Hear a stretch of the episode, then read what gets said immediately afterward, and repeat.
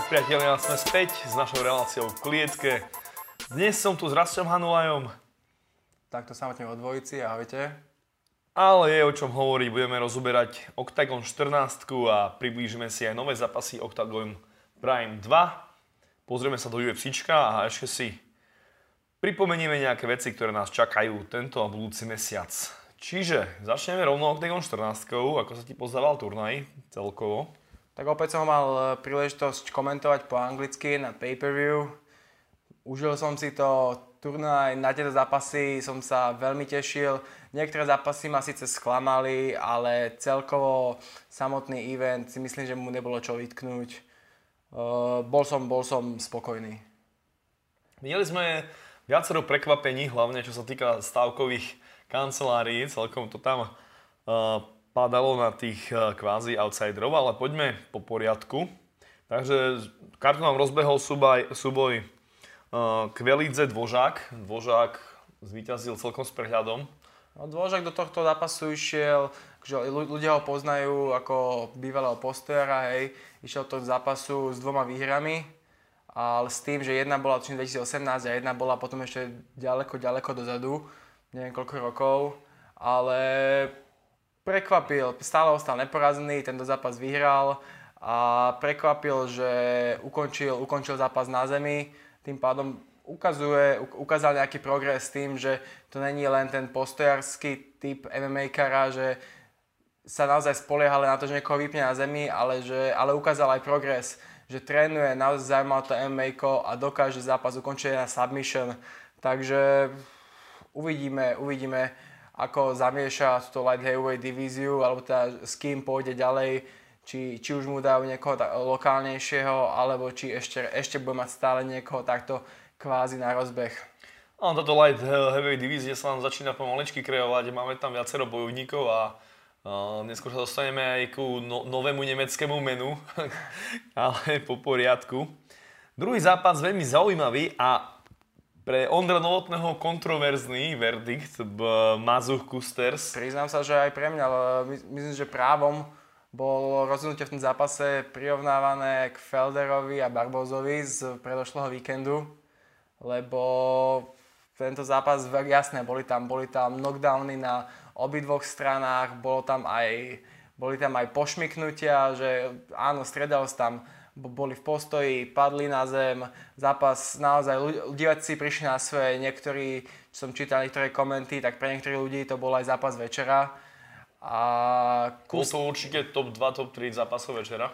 Kuster ukázal, že po tom, čo mu bol zrušený zápas so Zuzakom na Octagon v Bratislave, 2 dozadu, Octagon 12, tak ukázal, že naozaj sa chce ukázať v tom najlepšom svetle a nechá v tej klietke naozaj všetko. Jeho výkon sa mi ľúbil, za mňa vyhral, ak sa nemýlim, prvé dve kola a tretie išlo Mazuchovi. Tento zápas sa mi ľúbil hlavne v tom, že bol to taký súboj dvoch štýlov, že Mazuch bol viac menej v kryte, držal si stred oktagonu, naháňal svojho supera a vyvíjal akciu viac menej tvrdými hákmi a týmto štýlom išiel za ten čas, čo Kusters sa snažil byť taký, držal celý čas stratégie, držal si vonkajšiu stranu oktagonu a išiel do strán, bol pohyblivý. Ako som povedal, videl som prvé dve kola na Kustersa, tretie na Mazucha, rozhodcovia to dali Mazuchovi, ale ako sa už veľakrát proste povedalo, ak chcete byť istí, nenechávajte to v rukách rozhodcov, no nedá sa tomu nič zazlievať. Ja sa priznám, že ja ešte aj môj kolega z redakcie, my sme to nabudovali pre Mazucha 2-1, druhé a tretie kolo Mazuchovi a zrejme to druhé kolo bolo kľúčové. Veľmi ťažko sa posúcuje, samozrejme, uvidíme, Novotný potom na tlačovke povedal, že možno to aj bude riešiť. Neviem si predstaviť, akým spôsobom, keďže nebolo to nejaké, ako neviem, Pearson s Sanchezom, hej, alebo niečo takéto, že tie rozdiel nebol obrovský. A uvidíme, že či sa to vôbec bude riešiť, ako predpokladám, že nie, ale Kuster určite dostane ďalšiu šancu, pretože bol to vynikajúci výkon a možno pri inej konštelácii rozhodcov mohol kľudne zvíťaziť aj on. Rovnako aj Barboza proti Felderovi povedal, že podáva protest, aj keď vieme, že protesty v UFC sa proste neriešia. Čiže zametal jeden po druhom a myslím si, že pokiaľ naozaj sa nestane tam niečo tak výrazné v tom zápase, pokiaľ je to naozaj tak, že 3 odbojované kola, ktoré naozaj sa jedno dá považovať za tesné, tak rovnako malo by sa rešpektovať to rozhodnutie toho daného bodového rozhodcu na mieste a zverím mu teda plnú dôveru. Áno, do budúcna jedine, ak s tým ľudia nebudú spokojní, tak možno povedať ľuďom, čo zabezpečujú rozhodcov, že toho rozhodca už nechceme. Alebo ak sa bude kopiť viacero takýchto rozhodnutí, ale to treba naozaj analyzovať, jednotlivé naozaj scorekarty, kto jak to bodoval, ale nejakou formou protestu a takto kvalitný zápas prehadzovať na no contest podľa mňa na škodu. Musím ešte dodať, že Mazuch nenavážil, tuším až o 3 kg mal viacej. Ak sa, neviem, si dáš niečo, 8,5 som sa mi zdá, 8. Nie? Tak to nie, alebo áno, možno to bolo 1,5 kg, ale hlavne ide o to, že ja som sa rozprával, že či nedostal čas, tak dostal 2 hodiny na ďalšie zhodenie a zhodil 0. Že on sa na to úplne vykašľal, tak možno aj Ondro preto, že pre tú takú kvázi neprofesionalitu zo strany Mazucha bol taký trošku viacej naštvaný, pretože áno, môžeme si teraz diskutovať o tom, že keby tam to kilečko ešte bolo menej, že ako by to ovplyvnilo ten výkon. Áno, a tieto veci sú dosť jasne stanovené a riešené tým strehávaním výplaty. Toto nemôže ovplyvňovať nejako výsledok rozhodcov, bodovanie rozhodcov. To v žiadnom prípade na toto ten bodový rozhodca nemôže prihliadať. Bodový rozhodca proste rieši v ten daný moment, čo sa deje medzi dvomi ľuďmi v klietke. Áno, nič viac a tým by som to uzavral. Poďme ďalej. Klinderová dostala druhú šancu na postup do finále s Ivy Haškovou. A Hašková tým pádom dostala šancu na prvý zápas predfinále. A bol to veľmi zaujímavý zápas, pretože Klinderová nebola vôbec zlá. A potom prišla nevídaná vec v ženskom MMA. A hlavne u takejto fighter, ktorá má prvý zápas, ktorá nikdy predtým nestala v klietke a zavesila Hašková také KO, že bolo vybavené. Hašková, keď išla do zápasu, musela byť pripravená na tú jej zadnú ruku, na tú jej dlhú zadnú ruku Klinderovej, akej Kundosaki, ktorú videla z toho predošlého zápasu s Borodačovou, že naozaj to je jej hlavná zbraň. Musela si do toho ísť a práve čo v zápase stala, že ju to zadnou chytila a posadila na zadok. Ale ostala hlavou v hre, stále bola pripravená bojovať. A to treba oceniť, takúto bojovnosť pri prvom zápase, pri takto medializovanom projekte. To akože naozaj klobúk dole. Hašková potvrdila, že je to tichá voda celej tejto súťaže, ktorá naozaj ašpiruje na víťazstvo a myslím, že má reálnu šancu Borodačovu poraziť. Budem veľmi zvedavý, aké budú kurzové stávky, kto bude favoritom. To áno, to je jedna vec. A druhá vec je, že myslím si, že ešte stále Borodačová nám má čo ukázať, lebo ona v tom projekte samotnom si myslím, že bola ďaleko pred všetkými svojimi skúsenosťami, len proste ten zápas s Kundosaki jej vôbec nesadol tým, aká bola vysoká, štilisticky. Týmto, jak bude Hašková kvázi vyrovnaná aj výškovo, aj všetko, aj tým štýlom, že proste nebude na dištanc, ale myslím si, že sa pôjde hneď na vec, tak myslím, že uvidíme ešte troška inú Borodačovú, ako sme videli v tom prvom zápase. Takže naozaj pri babách, ktoré mali jeden zápas, si nedokážem dopredu tipovať, že kto toto vyhrá.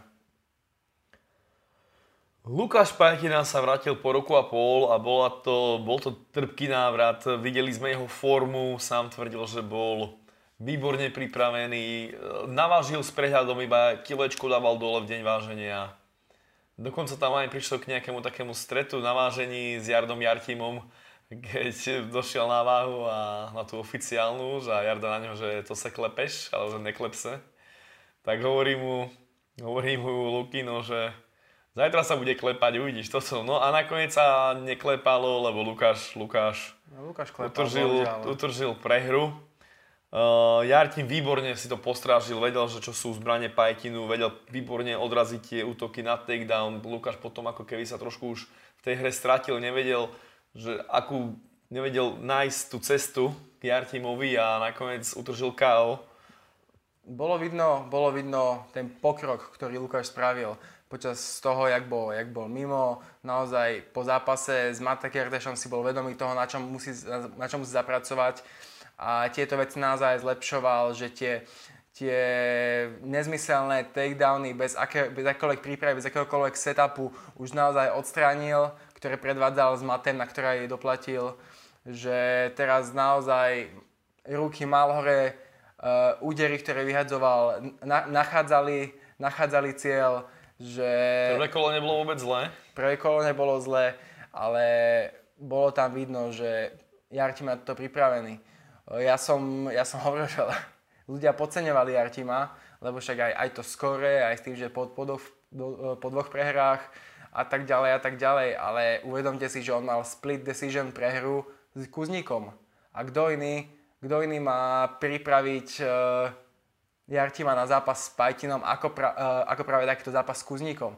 Však Kuznik je človek, čo má fakt ako jeden najlepšie vydrilovaný tento tlačivý štýl boja, zápasenie, že z ničoho nič ti vie dostať na telo, na pás a zápasiť s tebou. A toto, keď tomu dokážeš odolávať s Kuznikom a ešte takmer na ním aj vyhrať, tak mne bolo jasné, že to bude mať luky ťažké. A Luky to aj dosť dlho udržoval v samotnom postoji, že nechceli znieť okato po tom zápasení. Aj tam skúšal nejaký takedown, ale Jartim bol to pripravený a podarilo sa mu potom aj postaviť z toho celého. Čo mňa troška ale znepokojilo, čo som aj spomínal, keď som komentoval, že čo by som od Luky ešte radšej videl, bolo Luky, jasné, vyhadzoval tie údery, bol v kryte, bol pripravený a nachádzali ten cieľ, ale ako náhle mu Jartim niečo vyhodil, aj háky a takéto veci, dlhšie kombinácie, tak ich Luky chytal všetko do krytu. Toto je troška riskantné, by som povedal, že bolo by možno lepšie byť taký troška otvorenejší a neabsorbovať údery, ktoré nemusíš. Že troška taký ten väčší prehľad a prípadne povolovať si na tieto údery a ako náhle vidíš, že ide plavák, tak neísť mu naproti, dajme tomu tým krytom, ale troška si povoliť a netlačiť takto za každú cenu, keď vidíš s tým, že ten super je na to pripravený. Ja som nečakal, že to druhé kolo bude mať taký priebeh, aký bude mať. Ja som rátal s tým, že to bude také tempo ako v prvom a toto bola vec, ktorej som sa najviac bál. No ale čo Čer nechcel, v druhom kole bol Lukiak vymenený. A hovoria, že ako keby stratil kondíciu, čo podľa mňa nebol ten prípad, pretože Luky tvrdo trénoval s Tomášom Dejakom a vieme, že Tomáš je stroj. Áno, ale priznám sa, kecal som s Lukym po zápase a faktor, ktorý toho celého vplynil, bol to, že on začal zatuhávať, že to, že chudol vlastne, poviem to, dajme tomu, z 90 kg, z 93 kg do 70 je naozaj veľmi riskantný krok bez toho, aby si to predtým nejako na nečisto vyskúšal. Že, a to aj GSP hovoril, že tieto veci, keď sa pripravil nejaký weight cut väčší, že on najprv musí počas tej doby, kedy má pauzu, musí najprv natrénovať, lebo to je taká záťaž na telo. A tuto asi bolo vidno, že Luky, tak jak celý kemp absolvoval, dajme tomu 90-kilový, tak ako 70-kilovému, to bol úplne odlišný boj. Nedá sa doplniť skoro, Lukáš to dobre vyzhadzoval predtým, že bolo vidno, že už nebol taký mohutný. Ale presne ako hovoríš, že tie drily asi v 90 kilách vyzerajú inak ako 70. To sú dva rôzne zápasníci. 90-kilový a 70-kilový nebudú rovnako predvádzať tie dané natrenované techniky a tieto, že to prvé kolo sa ešte pokrylo, ale rozmýšľam teraz, ako takému niečomu prejsť. Lebo ľudia si mysleli, keď pozerali na ten záver toho zápasu, že Luky tam skrčil, odklepal, že to vyzeralo, že keby sa niečo zranil, alebo čo, že úplne kapituloval. Úplne sa tam zabalil, nesnažil sa utiecť, postaviť. A napokon aj zaklepal rukou na zem. Že Lukium bolo jasné, že proste zatúháva mu celé telo postupne, že v tomto zápase už naozaj nič nespraví. Takže bolo to od neho také asi rozumné rozhodnutie, alebo také racionálne, ale no, bohužiaľ, samozrejme gratulujem Jartimovi a napravil si chuť určite po Ríšavom. No, 3 prehry po sebe už bolo, by to bolo zle nedobre. No, takže skore teraz mal 10-9, takže budeme teraz 11-9 a uvidíme, s kým pôjde ďalej v tejto divízii. Črta sa možno v ďalšom zápase, ktorý prišiel po tomto lightweight, Paradizer Brichta, tak možno Ronnie sa črta na Jartimach, to vie. No. A Ronnie Paradizer sa vrátil vo veľkom štýle. Priznám sa, že veľa ľudí po tej celkom jednoznačnej prehre, ale nie že jednoznačnej, ale takej, tuším s Legierským to mal. Áno, Matej Legiersky. Bolo to také fakt, že Legiersky ho celkom vyškolil. Už nevedeli, že kde Ronnie sa nachádza, bol to veľmi dôležitý zápas, pretože Brichta, aj keď vyťazne posledný zápas, tiež odkedy prešiel do profi, tak má to tuším nejako 2-2 iba, alebo nejako takto. Paradizer ale ukázal... 4-2, ak sa nemýlim. Alebo. No. A Paradizer ukázal výbornú formu a dokázal Brichtu ukončiť, čo ľudí naozaj opäť otvrdilo, aký to je veľký talent. Ľudia boli doteraz ešte stále veľmi milo prekvapení z Brichtového výkonu proti Alistonovi posledného, lebo naozaj tie jeho údery, v tej bolo počuť na celú štvanicu, to jak dýchal tých úderov a všetko, ale nebolo jasné, jak si štilisticky poradí s Ronim, s obráteným gardom, s dlhším súperom, je to naozaj veľmi nepríjemné, čo len sparovať s Ronim, nie to ešte zápasiť. Takže verím tomu, že ako náhle si dajme tomu ľudia povedali, že fú, že on zbil Alistona ešte viac a ešte následne, keď Ronnie potom po Alistonovi ešte aj prehral s Legierským, ktorý pozor, Legierský ešte stále jedna veľká neznáma, naozaj nevieme. On je skúsený bojovník a jeho skore to o ňom nehovorí, jeho MMA skore. On má skúsenosti ešte aj z iných bojových športov a je to naozaj tvrdý bojovník, takže tam sa bohužiaľ Ronnie popálil, ale no, vidíme, postavil sa na nohy, išiel ďalej, nenechal sa demotivovať a tuto proti Brichtovi ukázal naozaj bezchybný výkon. Hneď dlhou zadnou, z toho obrátenou tá dlhá ľava, posadila hneď Brichtu na zadok, potom to akože pokračovalo, ale viac menej stále v Ronnieho režii a ten armbar, ktorý vykúzlil tými dlhými nohami v druhom kole, to bolo niečo neuveriteľné. Brichta proste hrdý, to ego tam pracovalo, nechcel to odklepať, ale zároveň bolo vidno, že sa ani len o milimeter nejako neposúva, ani struku nedostáva von. Takže boli tam ste potom hádky. No, Bovorník to odklepal na verbálny tap-out? Verbálny tap-out, s čím absolútne nesúhlasil Brichta, ale bolo povedané, že nepovedal zdávam sa, také niečo, ale bolo tam jasné A, čo je dostatočné na to, že aby sa ukončil zápas na verbálny tap-out. Fighteri mali byť tej kletke ticho, áno, a sústrediť sa na boj a dýchať. A akékoľvek takéto veci sú znakom pre rozhodcu na to, aby spozornil a prípadne zastavil ten zápas. Takže ten armbar bol chytený naozaj tesne a nebolo tam čo iné robiť. A verím tomu, že z dlhodobého hľadiska si Brichta uvedomí, že áno, bolo to správne rozhodnutie, lebo lepšie, ak teraz, keď mal doma sieť s prelomeným lakťom. Ja som Ronnieho videl na vážení a priznám sa, sám som nevedel, čo si mám myslieť, pretože Ronnie bol veľmi ticho, sedel sústredený a po tom výkone som naozaj videl, že Ronnie iba nechcel byť ničím rozplyľovaný, sústredil sa iba na ten zápas, mal to iba pred očami a naozaj super forma, uvidíme, ako zápas s Jartimom by mohol byť veľmi zaujímavý. Ronnie je naozaj mladý fighter s hlavou naozaj na správnom mieste, koncentrovaný, vie za čím si ide a nekompromisne tam smeruje krok po kroku. Bohužiaľ narazí aj na také niečo ako prehra s Legierským, ale keby ten zápas opakoval znova, tak myslím, že stále to môže byť iný priebeh.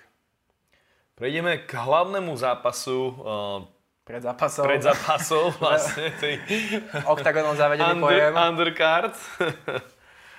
A najväčšie prekvapenie podľa bookmakerov Feucht mal nejaký kurz 4 niečo. Kimball bol veľký favorit, predsa Feucht, aj keď mal predtým skore tuším 8-1, pozeral som si ten Sherdog, iba tuším jediný zápas mal s typkom, ktorý mal pozitívnu bilanciu, všetko boli negatívne bilancie, kdejakí fighteri buď bez zápasov, alebo mal to, že 0-2, 0-3. A Jeremy Kimball po dvoch výborných výkonoch proti Petraškovi málo kto čakal, že tento Nemec ho dá, a dal ho v takom veľkom štýle v prvom kole, že človek až vtedy spozornil, že OK.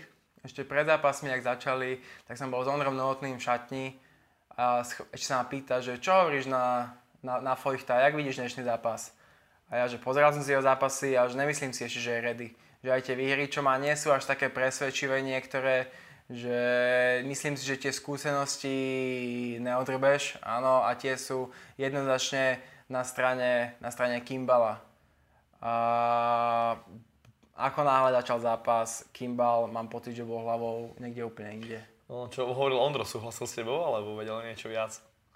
Nie, on povedal, že on je veľmi zvedavý na Feuchta, že chce dať priestor týmto Nemcom, že verí tomu, že je to cesta, že je to ďalší talent. A tak ako som povedal, začal zápas a nemyslím si, že to bol ten Kimball, na ktorého sme zvyknutí. Jasné, prišiel tam rýchly low kick, ale áno, aj ten úder, ktorý ukončil ten zápas. Ja som si musel ešte pozerať ten replay, lebo to neveril som. Kimball sa rovnako takto zabalil a neveril som, že Kimball takto odmáva zápas po džebe, po prednej. Áno.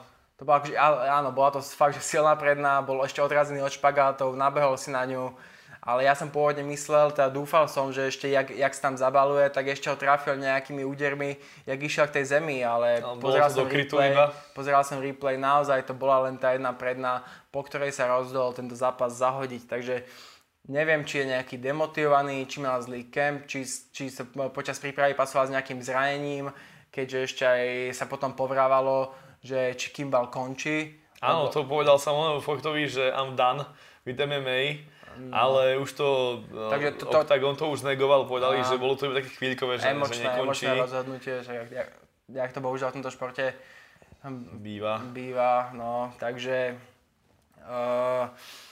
to asi niečo hovorí o tom, že s akým nastavením do tohto celého išiel. Asi tam niečo aj nebolo správne v tom kempe, v tej príprave, keď proste ideš s tým, že prehráš a povieš, že končíš. Ja som inak potom po tlačovej konferencii si Feuchta odchytil. Mal som možnosť sa s ním porozprávať a on mi hovoril, že on vedel, že vyhrá, lebo mal tam akože dosť dlhú pauzu, tuším, že v 2018 roku mal posledný zápas, ale že odvtedy chodil pravidelne do All Stars a hovorí, že toľko natrénoval s Latifim, Gustavsonom a Manuvom, že proste to sa muselo prejaviť. Povedal, že chlapi mu ukázali, na čo má popracovať, čo má odstrániť, a hovorí, že bol multiple times, akože niekoľkokrát bol na tom kempe v Švédsku, oni to z Nemecka majú vlastne trajektou možno do Švédska, alebo nejako cez Dánsko sa prešiel.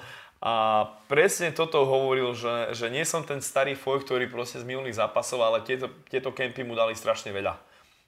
Vieme, že aj Attila chodí ku ním, ale je to raz do roka, ale presne toto. A mal som tam aj takú jednu otázočku, pretože sa vynorili nejaké články, že Feucht pôsobil ako nejaký huligán tímoch a takéto niečo. Duším, že aj v Nemecku dostal nejaký zákaz bojovať a vidno bolo, že bol veľmi sklamaný z tej mojej otázky. Videl som na ňom, že proste ľudia ho ako keby začali odpisovať a v Nemecku to berú ešte trochu vážnejšie ako my, predsa tamto ten ako to povedať, extrémistický štýl života tam je veľmi odsudzovaný. Inde by to citliví, jak ne v Nemecku. Áno, oni teraz robia všetko preto, aby neboli náhodou vykreslení ako nacisti a takéto veci. A rovnako ako jeho manažer, že áno, že Feucht je proste family man a že decent guy, akože je veľmi slušný, a sám mi povedal, že on teraz sa sústredí iba na svoju profesionálnu kariéru, na nič iné, lebo asi zjavne cíti, že tam môže niečo dosiahnuť so svojím skore. Light heavyweightov nie je veľa. Teraz síce to bol catchweight, ale originálne Feucht light heavyweight a Octagon už začína posielať fighterov do UFC, čo si aj prilíčime koniec koncov za chvíľku, čiže možno aj on cíti, že aj cez ten Octagon by mohla viesť cesta, pretože aj mi hovoril, že sa s Niklasom Štolcem, ktorý vyhral nad Jankom na Štvanici, že sa rozprávali o presne tomto Octagóne a ten si to Štolcem uhádal, že choď tam, to sú také parádne galerie, že to si ešte nevidela a hovorí, že jasne, že povedz, že áno, že ja som sa ho pýtal, či bol pripravený na takýto crowd a hovorí, že áno, bol som, pretože Niklas povedal, že tu je insane, že vaši fanúšikovia sú úplný blázni, takže proste som nič nečakané, ale hovorí, že to bola bomba. Nebol Timo Foy, takže povedomý, ale ja som nevedel odkiaľ. A ako náhle som videl toho Stolceho v jeho rohu, tak ja som si uvedomil, že on mal hlavný zápas tam, kde som sa zajabil so Stolcem. A teraz, jak si ešte povedal, že áno, že k nejakej tým skupinám pridávaní, tak si pamätám, že naozaj tam mal veľkú fanúšikovskú kulisu, že... Ty tiež chodíš na futbal sa byť, tak ty by možno tak spolu, nie? No, ja som ten typ, takže pozrieš na mňa a vidíš. Takže, tak no, odtiaľto mi bol povedomý a ani tam ma v tej nepresvedčil, ale kebyže mám tieto prírodné informácie, že sa pripravoval tak a že naozaj k tomu seriózne pristupuje, tak tam hej vidíš ten rozdiel v tom zápase.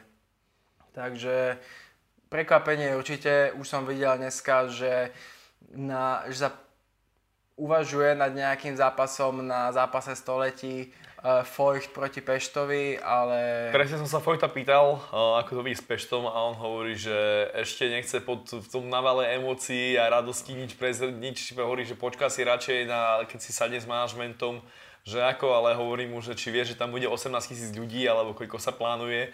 Tak nejako to hovorí, že áno, že vie o tom, že to bude proste, že má masaker a hovoril, že maybe yes, čo u nás znamená, že možno áno, ale v angličtine to znamená, že pravdepodobne áno. Čiže Feucht neutrpal žiadne zranenia, nebol ani chytený Kimballom, nebol ani vlastne žiadna podliatina, nič, úplne ako fešák.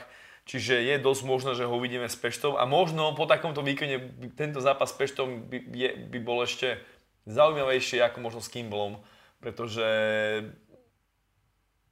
takto ukočiť Kimbla, ktorý proste ukázal veľkú formu a Pešta po tej svojej výhre celkom ľahkej bude mať možno viacej práce a veľmi ťažko titulovaný zápas, pretože fakt po tej jednej výhre stále nie je prečítaný list, nevieme čo od neho čakať, čiže... Teraz je ale aj ťažké s Kimbalom nejako do budúcna počítať. Vieš, do zápasov, lebo čo ak dojde takto mentálne nastavený, kvázi pripravený zahodiť zápas, alebo čo, že aj to bude teraz troška ťažké rokovať s jeho manažmentom, že čo ďalej, prípadne ho ešte spájať do ďalších zápasov, oktagóne, no. Uvidíme z toho určite obidvaja bojovníci, ktorí sa postarajú do budúcna o atraktívne zápasy ešte, len jak sa to poparuje a jak sa to celé vysporiada, či už aj v hlave, alebo aj v manažmente. Ja som popravde rozprával aj s koučom Denim, ktorý je v rohu Kimbala, taký známy týpek, chodí na každého zápasy. On mal mať taktiež duel, hovorilo sa, že bude to v lightweight s Marekom Bartlom. Marek Bartl, ale ešte to zranenie stále má, kouč si potom zlomil kľúčnú kosť, ale hovorí, že ten zápas bude, čiže Američania ešte rátajú s tým, že budú v oktagone ďalej a popravde, keby to bolo nie, že na mne, ale ten matchmaking po súboji století sa môže vykreovať, že ten, kto z dvojice Vek, Vemola prehrá, tak ten by teoreticky mohol ísť s Kimbolom. Čo by bol na hlavnú kartu krásny zápas, hoci ako by to dopadlo. Čiže Kimbola tu naši ľudia majú stále radi a tá light heavy divízia ho potrebuje. Je tam zamiešať karty, čiže aj Petrašek, keď sa vráti, čiže bude sa na čo pozerať podľa mňa. A jedna prehra nič nerieši. To určite áno. Hlavnú kartu nám rozbehol veľmi zaujímavý zápas, ktorom opäť prišlo k miernemu prekvapeniu, aspoň podľa stavkových kancelárií. Igor Daniš bol favoritom s Danom Hromekom, ale Dano Hromek ukázal nesmierny potenciál a dokázal ukončiť Igora Daniša, ktorý podľa môjho názoru už pri tom ťuknutí rukavic, že ťukal si ako keby mal tie veľké rukavice aj podľa toho krytu, neviem. Ty Rastio to určite vidíš lepšie, ale mne sa zdalo, keby ten Igor Daniš nebol tak navyknutý na to MMA, ako bol Dano Hromek, ktorý už mal MMA zápas a vlastne v Spartakuse už dlhodobo trénuje iba MMA, nesústreďuje sa vôbec na čistokrvné Muay Thai, kdežto Igor Daniš aj do Thajska, keď chodí trénovať aj podobne, tak skôr ide do toho thajského boxu. Ako si videl ty tento duel? Tak bohužiaľ na tomto dueli toho nebolo moc čo vidno zo strany Igora, že naozaj bol to prvotriedny bezchybný výkon zo strany Hromeka, ale čo by som skôr povedal pri tom Igorovi je to celé pozadie, ten fakt, že Igor je typ, čo proste na tréningu ti zabije každého, naozaj bitkár telom i dušou. Ľudia ešte hovorili v šatni na lapách išiel také bomby a potom ako keby z tej šatne do toho ringu nikdy nedošiel. Že hlava ostala v šatni a telo išlo do klietky. Že Igor, psychológia trošku zohráva. Igor má dlhodobo problém na domácej pôde ukazovať a zápasiť a ukazovať to, čo má natrénované, to, čo predvádza na tréningu. Určite je to do veľkej miery psychológia. V predošlých zápasoch myslím si, že to aj tento prípad tam zohráva troška úlohu aj pretrénovanie. On sa v tom kempe tak týra, on naozaj chce tak sa prvotriedne pripraviť, že on do toho zápasu dojde už úplne vyflusnutý, že on sa tam už ani neteší, že keby tam ani nechcel byť. A potom to akože dopadlo naozaj takto. Čo som ale rád je, keď čítate komenty, tak naozaj ľudia majú zľutovanie, sú si vedomí, že vidia to, že proste naozaj nebol jeho deň a neútočia tam nejako doňho, rešpektujú ho za to čo dosiahol. Ale keď som komunikoval s Igorom ešte pred zápasom, tak on, ten časový sled, aby sme si upresnili, on mal ten zápas s Moravčíkom ohlásený akože už dlho. Len najprv to poprosil Vlado Moravčík ešte posunúť, lebo tam mal ešte nejaký zápas, neviem či Infusion alebo naplánovaný. Tak Igor už vtedy bol pripravený na ten zápas a samozrejme tá MMA príprava aj všetko, ale no a potom, ako nás to posunulo o niekoľko oktagonov neskôr, tak Igorovi sa nechcelo, že prestávať s prípravou. Igor tam bol stále a to telo proste jednak aj, jasne, keď si ešte mladý chalan, tak ako tak sa to ešte dá, ale Igor už má odzapasené, už naozaj to telo si pomaličky začína pýtať svoju daň a asi naozaj bola opäť otázka tej celkovej pretrénovanosti a že do toho zápasu došiel úplne vyčerpaný mimo toho všetkého. Ďalšia vec, na ktorú by som sa tu upriamil, je to, že tá pozícia, jak sa mu zmenila. Že on, keď to bolo ohlásené, išiel do zápasu s Moravčíkom, kde Moravčík bol ten, na ktorého sa pozeralo akože favorit, ako legenda, ako favorit. Igor stále aj napriek svojim úspechom není pre domáceho diváka ani postojarského až tak známy ako Vlado Moravčík. Vlado Moravčík je proste pojem, Banská Bystrica, Dracula Gym atď. Igor do toho zápasu kvázi mal nastupovať ešte aj s takou pohodou. Nemal čo stratiť vlastne. Nemal čo stratiť, možno len prekvapiť. Potom prišlo to, áno, zranil sa, zrušil zápas, prišla výzva od Dana Hromeka, rozhodilo ho ešte ten spôsob, samozrejme Igor vôbec není na tieto veci, to treštovky, výzvy, sociálne siete atď. Nebolo to až taká hrozná výzva. Nebola to hrozná výzva, ale Igor je principiálny človek, ktorého vytočilo to, že majú na seba čísla, je tam pozadie, však mohol kľudne zavolať a urobil takto online rovno do plena. Dano u neho býval, keď boli v Bankoku, keď bol v Bratislave, tak ho Igor polapoval atď. Že je tam tá história, kedykoľvek dá zvýhom telefón a tak. Danovi, ale ja úplne chápem to, jak Dano spravil. Bol to aj podľa teba zámer, tak ho trošku rozhodiť Igora? To si nemyslím, myslím si, že tam išlo čisto o marketing. No, čisto o Danové záujmy. Poďme sa na situáciu, aké sa Dan nachádzal. Dano sa chvíľku mal zápas, mal výhru v XFN-ku, píšil sa tým, že s ním práve podpísal zmluvu. Tú zmluvu podpísala v časoch, keď už XFN bolo v krízi. Bolo mŕtve skoro, no. Bolo v kríze, áno. Takže... Vlastne už sú živí, už sú späť. A to je tvoja obľúbená téma, ale keď ešte máme o čom kecať, ešte by som kecal. Tak Danovi vtedy, ak sa nemýlim, že to bolo zverejnené, že Attila odporúčil, že správ to takto a takto, vyzýval na sociálne siete. Palo Neruda netušil, kto je Dan Hromek. Povedzme si na rovinu, Palo to netušil. A ako náhle takéto niečo vyskytlo sociálne siete, záujem fanúšikov. Ja som mi napísal článok o tom, bomba. Ja na hodák mi hneď bola, ja tu si Vladu pozri toto, čo sa stalo. Ale ďakujem ti, Janko, áno, robíme to. My sme tiež... Šedá eminencia, Spartakusu, Janči. My počúvame príkazy každého. Nie, bola to taká téma, že chceli sme trochu spropagovať presne aj preto, že hovorí, že Dan Hromek nebol vtedy známy fajter, mal iba jednu výhru. Naozaj iba tí skalní fanúšikovia, čo chodia na Hanuman Cupy alebo na takéto akcie, registrovali Dana Hromeka a aj tam vtedy bol to akože... On už dokonca mal naplánovaný zápas v Trnave raz na ich miestnom gala. Zrušilo sa v deň váženia, ale pretože tam niekto neprišiel, tak vymenili, dali mu Gáborovú supera a niečo takéto, tak nakoniec on ostal bez supera, bez zápasu. No takže tento pôvodný plán Dana Hromeka vyšiel naozaj do bodky, že zabezpečil si novú organizáciu, ktorú bude zapasiť, zabezpečil si teda ďalšiu budúcnosť v MMA-ku a zobral si od Igora tú pozíciu toho underdoga, áno, toho podceňovaného a Igor prešiel do pozície favorita.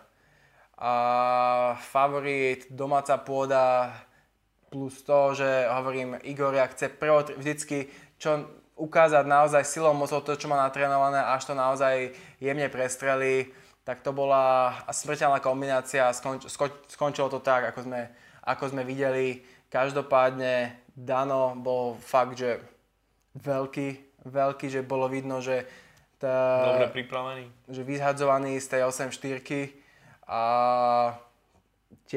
bohužiaľ, ako sme si mohli všimnúť, zo sociálnych sietí. Zlomil si ruku počas tohto zápasu, má momentálne ruku v sádre, takže ho nejaký čas neuvidíme. Áno, chcel som mu dať ruku, že pokračoval, hovorí, že Vlado, že mám to asi zlomené, neviem pravdu, hovorí, že výborné. Ale to, na čo boli ľudia zvyknutí z jeho postiarských zápasov, takéto bodovanie a 5-kolové zápasy, tak už aj na tom prvom zápase, ešte na XFN-ku, kedy vyhral na TKO, alebo ešte aj toto, ešte aj v tom zápase na XFN-ku vo Viedni, tak dokonca on ešte stále nebol ten, kto vytváral celú tú akciu v tom zápase, že on iba preberal a trestal chyby supera.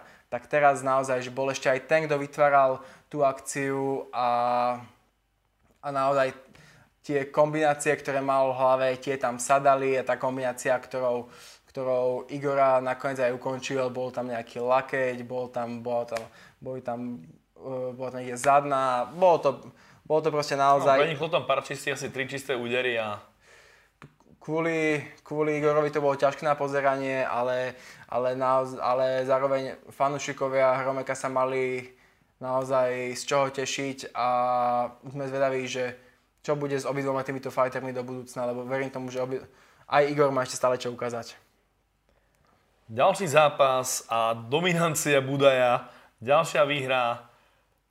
Tentokrát ale si pripísal submission, tento purple belt jiu-jitsu, hovorím, že mal tikao, hovorím, že počúvaj, že kedy už až konečne to submission, hovorím, že niekedy tu príde, už to musí prísť, lebo ja to stále nejako takto ukončím tým ground and poundom, ale tuším, že teraz to by môže prísť. Ale to aj prišlo, kľudne mohol ten ground and pound použiť, lebo videl tam voľnú ruku Dietricha v tom zábere, ja som tiež sedel na druhej strane, ale potom Budaj hovoril, že áno, že bola to Kimura. Však sedel vedľa mňa. Ale vtedy ešte nie, ty.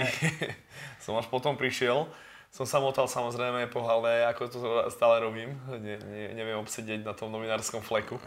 Ale už ma prestali púšťať do šatní a takto už ani ja nemám akože prisúšanie, čo má... Však nemohol nervy na tvoje otázky. Čo má samozrejme vytáčať do nepríčetnosti, že oktagon na budúce potrebujem prístup všade. A Budaj už si neviem predstaviť, že by nedostal zápas s Martinkom, lebo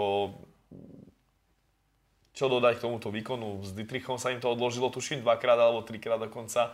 Dietrich bol frustrovaný, konečne prišlo k tomu stretu. Ja som bol trošku zaskočený, keď som na vážení pri Dietrichovi stál, ale som vlastne ho nevidel, nevidel som jeho tvára, pozerám, bol iba chrbtom a že tam, že Dietrich, že to má nejakého trenéra alebo čo, takýto malý chlapec, a potočím sa, že to bol on, naozaj s Rastom nie je taký mohutný heavyweight, ako by sa čakalo, a Budaj, to je obrovský chlap, to má 120 kg a to keď ťa zadahne, tak nám asi nie je cesty. Akože naozaj není moc čo o tomto zápase hovoriť. Nemal tam Dietrich žiadne také ani len svetlé momenty, tak ako napríklad mal s Martinkom, že tam nebol ďaleko od výhry. Predsa Martinek je vzrastovo aj váhovo podobný ako je Dietrich. Čiže tuto to bola akže dominancia, že naozaj si robil s ním Budaj viac menej čo si chcel a išiel si dosť jasne za svojím. Bolo vidno, že už naozaj chcel ľuďom ukázať niečo z toho jeho jiu-jitsu. Keď bol ten krucifix v pozícii, tak tam mohol to lakťovať, tam to mohol hocičo robiť. Ale nebolo také pevné, aby riskoval stratne pozície, aj keď verím tomu, že mu to bolo jedno s jeho skúsenosťami a schopnosťami, ale naozaj išiel nájsť to tu. Bolo to vidno. Bezchybný výkon, vypýtal si Martinka a myslím si, že nič nestojí v ceste tomu zápasu už teraz. Bude Budaj favoritom možno? Lebo popravde som... Áno, je to Slovák, je to Čech, Michal Martinek, ale keď tak sa rozprávam s ľuďmi, tak drvivá väčšina favorizuje Budaja na výhru.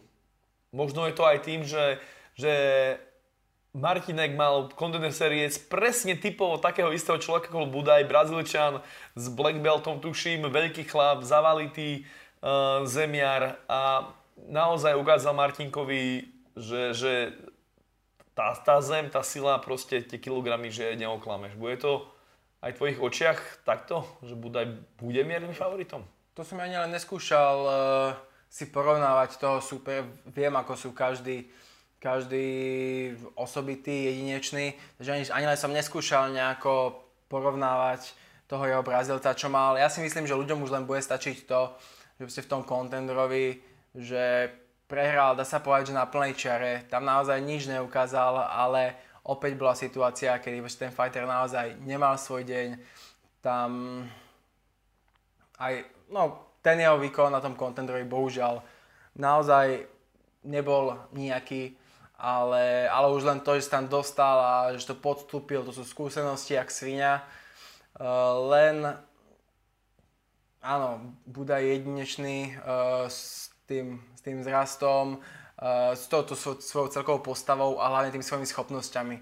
Že tak veľký super, plus s takými schopnosťami a úspechmi v BJJ, makajúci permanentne na svojom postoji, že bude to mať naozaj ťažké tým, že Martinek je ešte ten heavyweight, ktorý sa drží celkom aj nad tou hranicou, jemne hranicou light heavyweightu, že nie je to jeden z tých heavyweightov, ktorý si naozaj že užíva tú možnosť nedržať váhu a tieto veci. Áno, že je taký atletickejší Martin, heavyweight. Presne tak.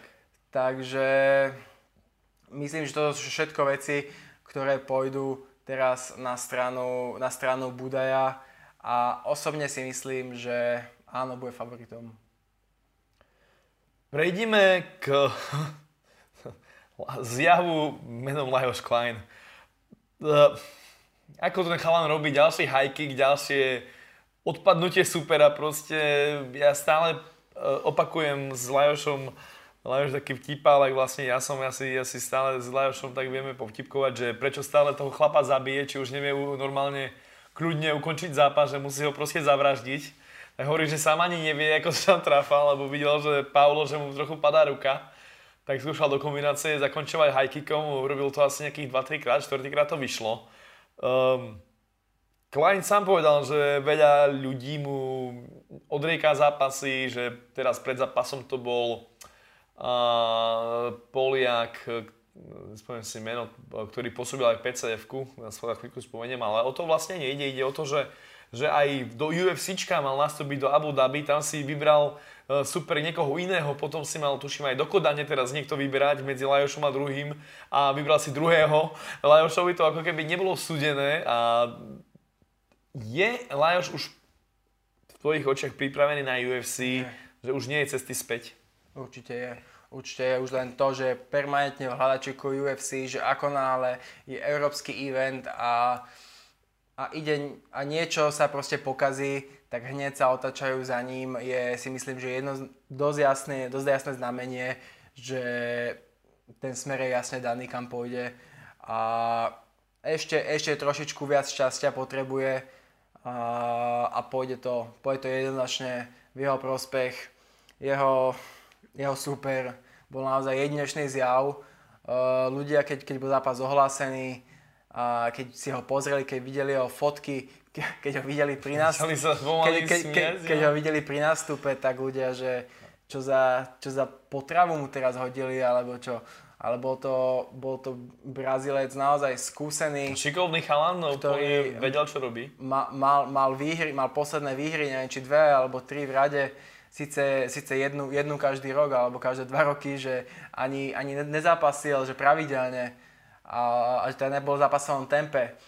Ale si videl, že bohužiaľ tie skúsenosti neodrbeš. Že mal tam to oko, ako náhle skúšal sa dostať na zem, hneď tam vedel pohroziť, ale zároveň aj v tom postoji bol schopný absorbovať strašne veľkú bitku bez toho, aby sa nejako mentálne zosypal, že ľudia hovoria, ešte niektorí ľudia, ktorí sú akože už úplne ohorení Kleinom, boli takí smutní, že fú, že až do tretieho kola sa s ním trápil. Áno, že čakali prvé kolo, kávo, nejaká vypínačka. Doplním, že ten Poliak, ktorý Kleinovi odriekol zápas, bol Kotvica, poznám ho z PCF-ka. Mal tam dva zápasy. A som nevedel. A ja ťa zase doplním, že ten, čo na Abu Dhabi mu odriekol zápas, bol Zubera Tugugov, ktorý nakoniec tesne vyhral na split, čo bola split draw, tak, že remizoval. Takže áno, vidíme, že ťažko sa mu vyberajú superi a treba naozaj potom Brazílca skúseného, ktorému je už kvázi všetko jedno, tak aby ho došiel otestovať. A mal tam svetlé momenty aj jeho super, ale bol naozaj pripravený Lajoš a išiel si dosť jednoznačne za svojím a to sa mu aj podarilo v postfajte. Pripravil si krásnu anglickú formulku Please Dana White Send me the contract. Neviem ho parafrázovať ani len, ale chce proste ísť smer UFC, ukázal, že vie po anglicky, čo viac treba, áno. Áno, vieme o tom, že presne aj UFC záleží na tom, aby sa vedeli prezentovať fighteri, ale Lajoš Klein má neuveriteľné skóre, tuším, zo všetkých výhier má iba jediný decision. Aj to bolo s Arbym Mezidovom, čo bol zápas roka určite v mojich očiach. Špičkový výkon od oboch, tam sme videli, že naozaj... To bol zápas dvoch vstúpajúcich hviezd, ktorí tú výhru strašne chceli. Ja presne, keď mám poďakovať XFN za niečo, tak to je tento zápas, ktorý som sledoval z prvého radu. Ja som nevedel si vynachváliť tu obojstranný, to chcenie vyhrať z oboch strán. Tam boli prestrelky, pady na zem, dvíhačky, uteky zo submisí, každý úder smrdil knockoutom, proste prekrásny zápas a presne Lajoš ukázal, že naozaj je pripravený aj na takéto veľké pódy a možno to Martinkovi zviazalo trošku ruky, lebo on nebol veľmi zvyknutý bojovať v zahraničí, kdežto Lajoš Klein bol už aj v Cage Warriors, aj keď tam síce prehral, ale tam tiež nebol veľmi pripravený na takúto takú maštálnu kulisu, keď tam si chlapi po sebe hádzali piva, ale hlavne ACV-čku mal krásne ukončenia. Takže Lajoš mladý, tuším, má iba 23-24 rokov, čiže veľká hviezda, veľká budúcnosť pred ním a ja sa veľmi teším, že práve Lajoš Klein, keď nepôjde on do UFC, tak asi nikto a podľa mňa tam bude vedieť zamútiť v tej top 15, možno top 10 a možno aj vyššie. Už som to hovoril viackrát a pre Európanov to UFC funguje tak, že musí byť pripravený a musí byť správny čas na správnom mieste. Musíš byť pripravený z dôvodu, že keď sa plánujú tie európske eventy, plánuje sa to hlavne s tými, ktorí už majú podpísaných. Ale ak to vypadne, ale ak sa niekto vypadne a oni ťa oslovia, ako to bolo v prípade napríklad Kincla, keď je potrebovali ho... Dokonca s Magnim. Magnim. Takže a teraz si videl raz, druhýkrát, príde to tretíkrát a už to vyjde, som o tom presvedčený. A veľmi mu držím palce. Ja už si naozaj myslím, že už by mohol dostať normálny kontrakt, pretože keď dvakrát mu odmietnú, tak už aj ten Dana White, aj Shane Shelby, čo tam sú tí matchmakeri, tak už musí povedať, že aha, keď naši fighteri odmietajú Lajoša Kleina, tak asi na tom niečo fighterovi bude, asi vedia, že čo je schopný, tak... Čo hovorím, je v hľadačíku, ako na nás niečo vypadne, je prvý, ktorému volajú, potom je tam vždy ešte niekto. Ktorého si vyberú. Ale je to jasné, tá cesta je daná a je to iba otázka času. Co-main event, krásny zápas, ale celkom jednoznačný. Pirát Krištofič, Robo Pukač. Pirát Krištofič. Naozaj profesorský výkon. Robo Pukač bol dobre pripravený, nebol zlý, mal svoje údery, mal svoje svetlé chvíľky, ale na Krištofiča to proste nestačilo. Krištofič bol pripravený presne na takúto hru a tuším, rozhodcovia mu dali aj všetkých 5 kôl, jeden mu asi dali 4 kola z 5. Krásny zápas, technika.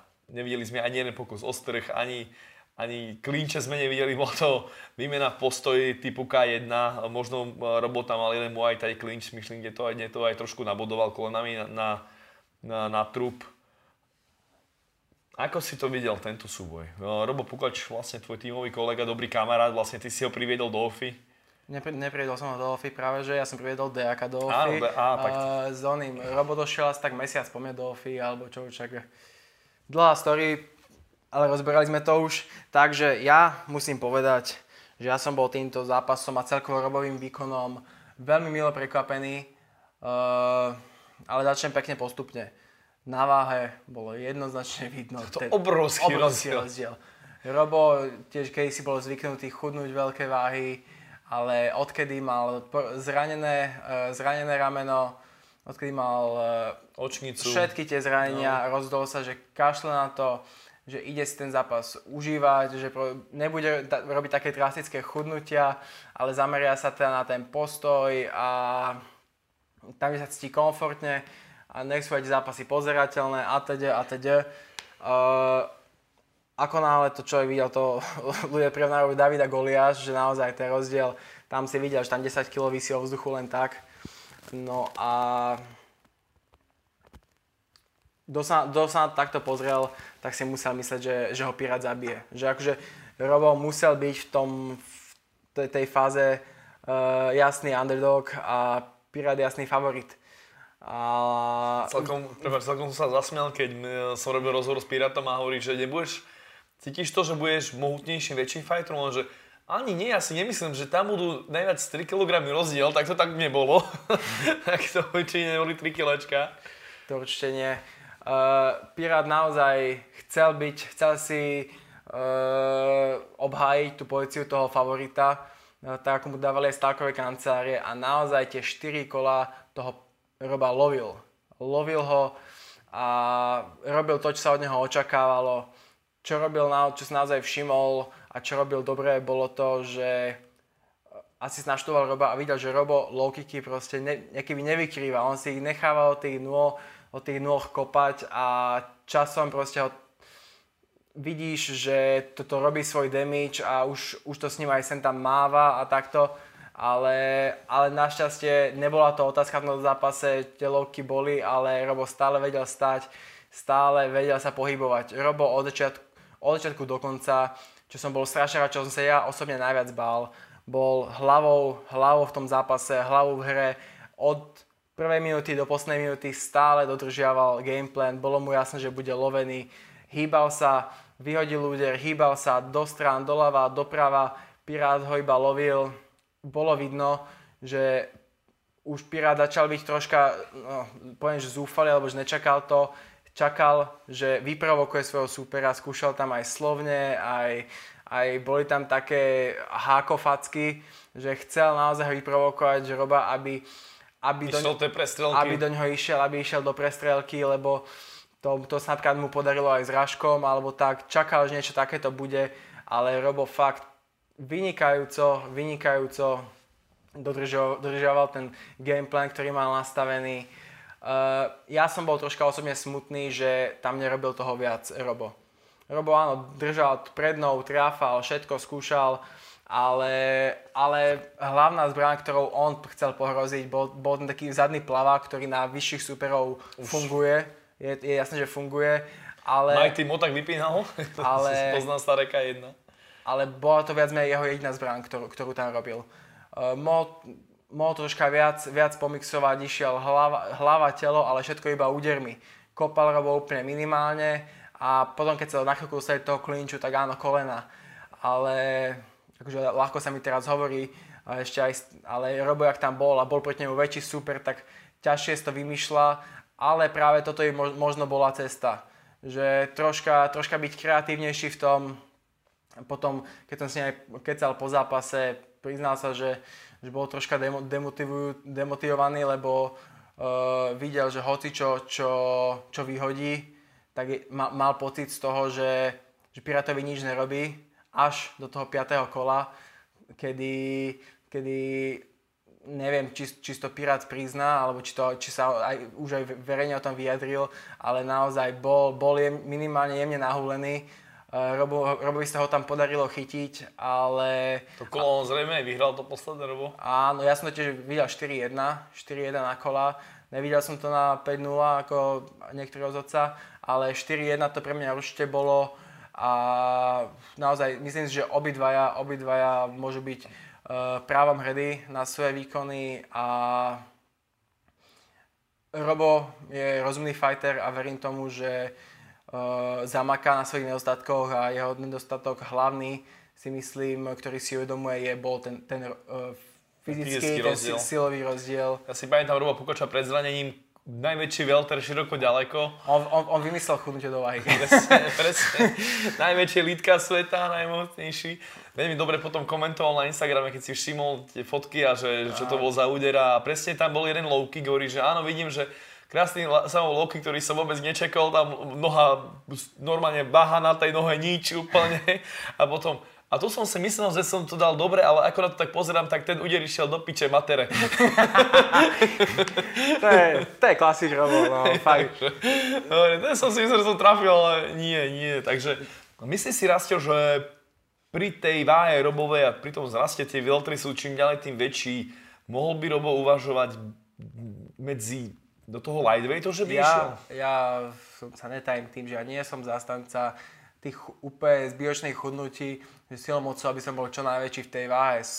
Ja som za ten komfort. Áno, nech ten zápasník sa cíti len v komforte v tom zápase a potom to ocenia hlavne diváci, lebo ten zápas je pozerateľný. Čím budeš väčší, tak to hovorí sa. Čím tí väčší fighteri väčšinou benefitujú, ak ten zápas má taký zápasnícky priebeh.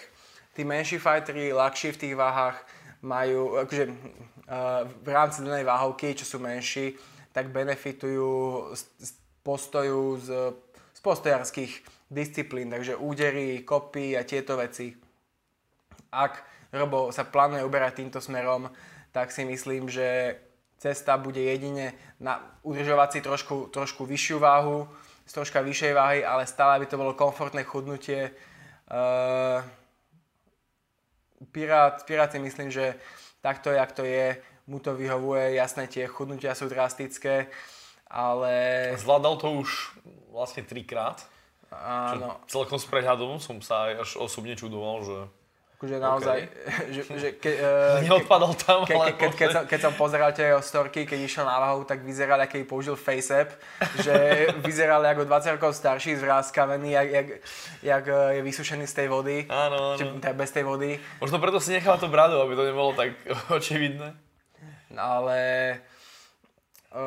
som chcel povedať, že Robo ukázal, že naozaj je schopný v tom weltri ešte pohroziť a byť fighterom, ktorého určite nejako je treba podceňovať a na ktorého treba dať pozor. A za to Pirát obhájil teda pozíciu favorita v tom zápase a dosť jasne vyzval Kozmu, že chce svoj rematch, že už sa udomácnil v tej váhe, už nespravíte chyby, ktoré spravil a chce si ísť dosť jasne za tým titulom. Uvidíme, ako dopadne. Uvidíme. Bolo tu chvíľku tu vyselo vzduchu, že s víťazom týchto dvoch, ešte predtým, ak sa pôjde s Kozmom, by mali s Muradovom, ale spomenieme neskôr, že toto už je zmietnuté zo stola. A uvidíme teda, že či naozaj Kozma má toho, ako už teraz naplánovaného dosť, takže uvidíme, či vyhovujú Kozmovi, Pirátovi. Hovorí sa, že ešte v RCC má nejaký zápas. Áno. Plus na Instagrame sa špekuluje skrz rôzne potenciálne fighty, že s Gáborom, že by ho dali, ale to si ja neviem predstaviť. To si ani nechcem predstaviť radšej. Áno, dôvody si necháme pre seba. Nie, dôvodom je ten prvý zápas. Gábor sa zranil a ľudia, áno, keby som nezranil. Nie, s Pirátom, že chcú dať Gábora. A to už vôbec nie, to nemá žiaden zmysel. Gábor, dobre, naposledy trafil Janku, ale Janka nie je úroveň Piráta. Skôr by som Piráta videl, ak by bol nejaký rozstrel, tak na víťaza Wittner Kertéš. Kertéš, ak by vyhral Kertéš, tak možno ešte nie, predsa teraz naposledy prehral, ale keby vyhral Jožo Wittner, tak Jožo by už mal 3 výhry po sebe a on už ešte, keď boli v middleweighte, tak ja som tak trochu hypoval, že kedy bude Krištofič s Wittnerom a to by bol taký pekný súboj, že súboj východu proti západu, dalo by sa to pekne vyhypovať, takže... Ešte by som sa vrátil ale k tomu zápasu samotnému, čo som bol prekvapený, že si aj ty povedal, že tam si nevidel nejaké toto zápasenie, nejaký ten clinch. Zdalo sa mi, že skúšal sa dvakrát zviazať Pirát s Robom. Neviem, či mu tam aj single leg neskúšal dať, ale upustil to. Myslím si, že tam úlohu zohrávalo aj to, že obidva si boli vedomí toho, že je 5 kôl. A vysilíš sa v druhom pri robení takedownu a môže ti to chýbať. Ideálna cesta na vysielanie sa je práve zápasne ten takedown, pokiaľ si na to nemal prípravu alebo pokiaľ si tým nerátal. Takže ani jeden nechcel riskovať a zaujímalo by ma, či naozaj Robo silovo mu tam stačil, alebo že prečo si to v tom danom momente Pirát rozmyslel. Že prečo, keď už mal ten single leg, alebo že prečo to nedotiahol dokonca. A či naozaj to bolo čisto racionálne, alebo či bol tiež sám prekvapený Robovou silou, lebo Robo, ako si spomenul dávnejšie, práve on išiel cestou zápasenia, aj Pirát povedal na tlačovke, že očakával od neho troška viac zápasenia, že bol prekvapený, že touto cestou nešiel. Kamil Cibinský tiež povedal na tlačovke, že Pukač bol veľmi dobre pripravený, že boli prekvapení, že ako dobre išiel. Ale tiež čakali, že pokúsi sa aspoň o jeden strh, aspoň si tie body vo vyrovnaných kolách na konci pripísať, ale neprišlo k tomu. No nič, každopádne som milo prekvapený, že čo počúvam od ľudí ako divákov, že dokázali držať pozornosť celých 25 minút, že ich ten zápas bavil. Lebo takí tí bežní fanúšikovia dosť často nedokážu oceniť 5-kolový zápas, ale tuto chánom to podarilo, naozaj to bolo tesné, ľudia boli v napätí, že či toho Roba strelí tento obor alebo ne a Robo ešte aj v tom 5. kole s hrdou tvárou tento zápas dobojoval s tyčnou hlavou, takže tak, pekný zápas, pekná skúsenosť a uvidíme, čo je pri týchto fighterov pripravené najbližšie. Hlavný zápas večera, titul bantamovej váhy a dosť divný zápas popravde. Hlavne to prvé kolo bolo, nevedeli sme, čo si máme o tom myslieť, pretože Filip Macek, Tomáš Dejak, Filip Macek utekal Tomášovi, Tomáš ho naháňal, kričal na ňo, snažil sa bojovať. Tomáš sa potom po každom, ani neúdere, po každom naznačenom útoku od Dejaka hádzal na zem. Dejak tam proste nechcel ísť, vedel, že tie páky tam hrozia od Maceka, išiel si svoje. Ľudia naozaj sa čudovali, čo je to vlastne za taktiku. Macek potom videl poprvé kolo, to pochopil, že aha, že ľudia už ma majú trošku za nejakého poloblázna, tak od tej taktiky upustil, ale ten obraz sa viac menej nezmenil, stále to bolo z defenzívy. Nemrzí ťa trošku, ako možno aj mňa, že Macek neurobil trošku viacej preto, aby si ten urval opasok? Nebolo to? Nečakal si, že to bude nejaká, že áno, chcem ho ukončiť, ale takýmto spôsobom, takým, že nebolo trochu defenzívne toho Macka? Až pri veľmi?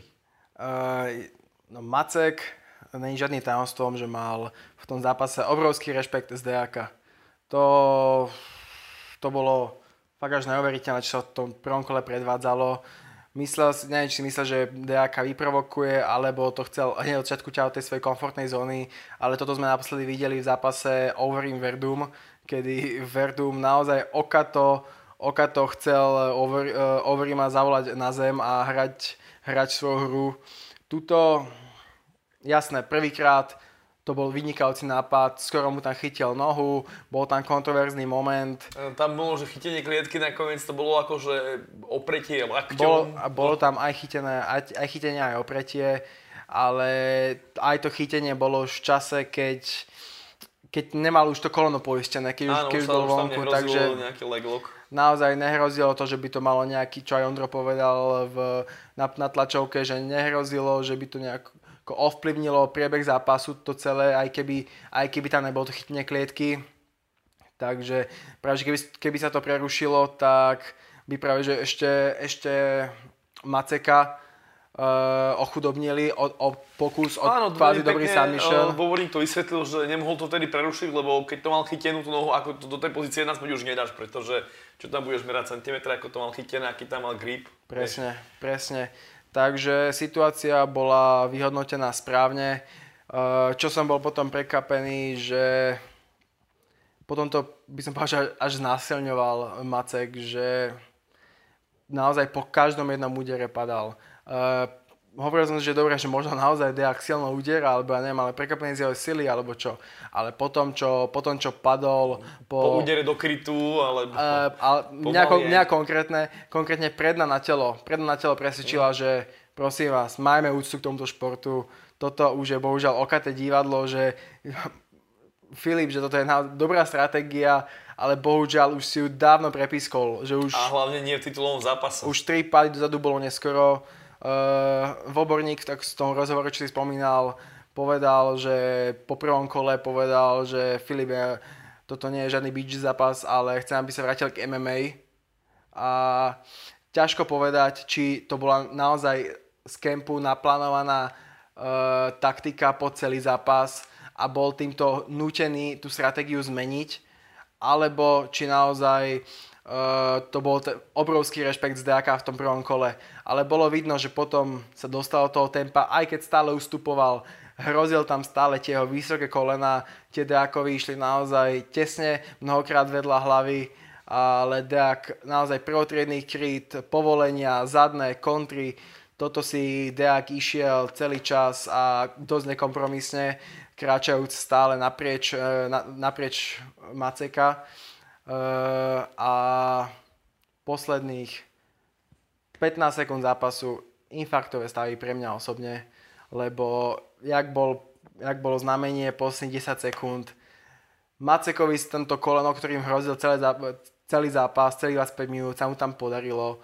Dejaka trafil do brady, Dejaka to donútilo ísť do takedownu a v tom momente chytil tak tesnú gilotínu Macek.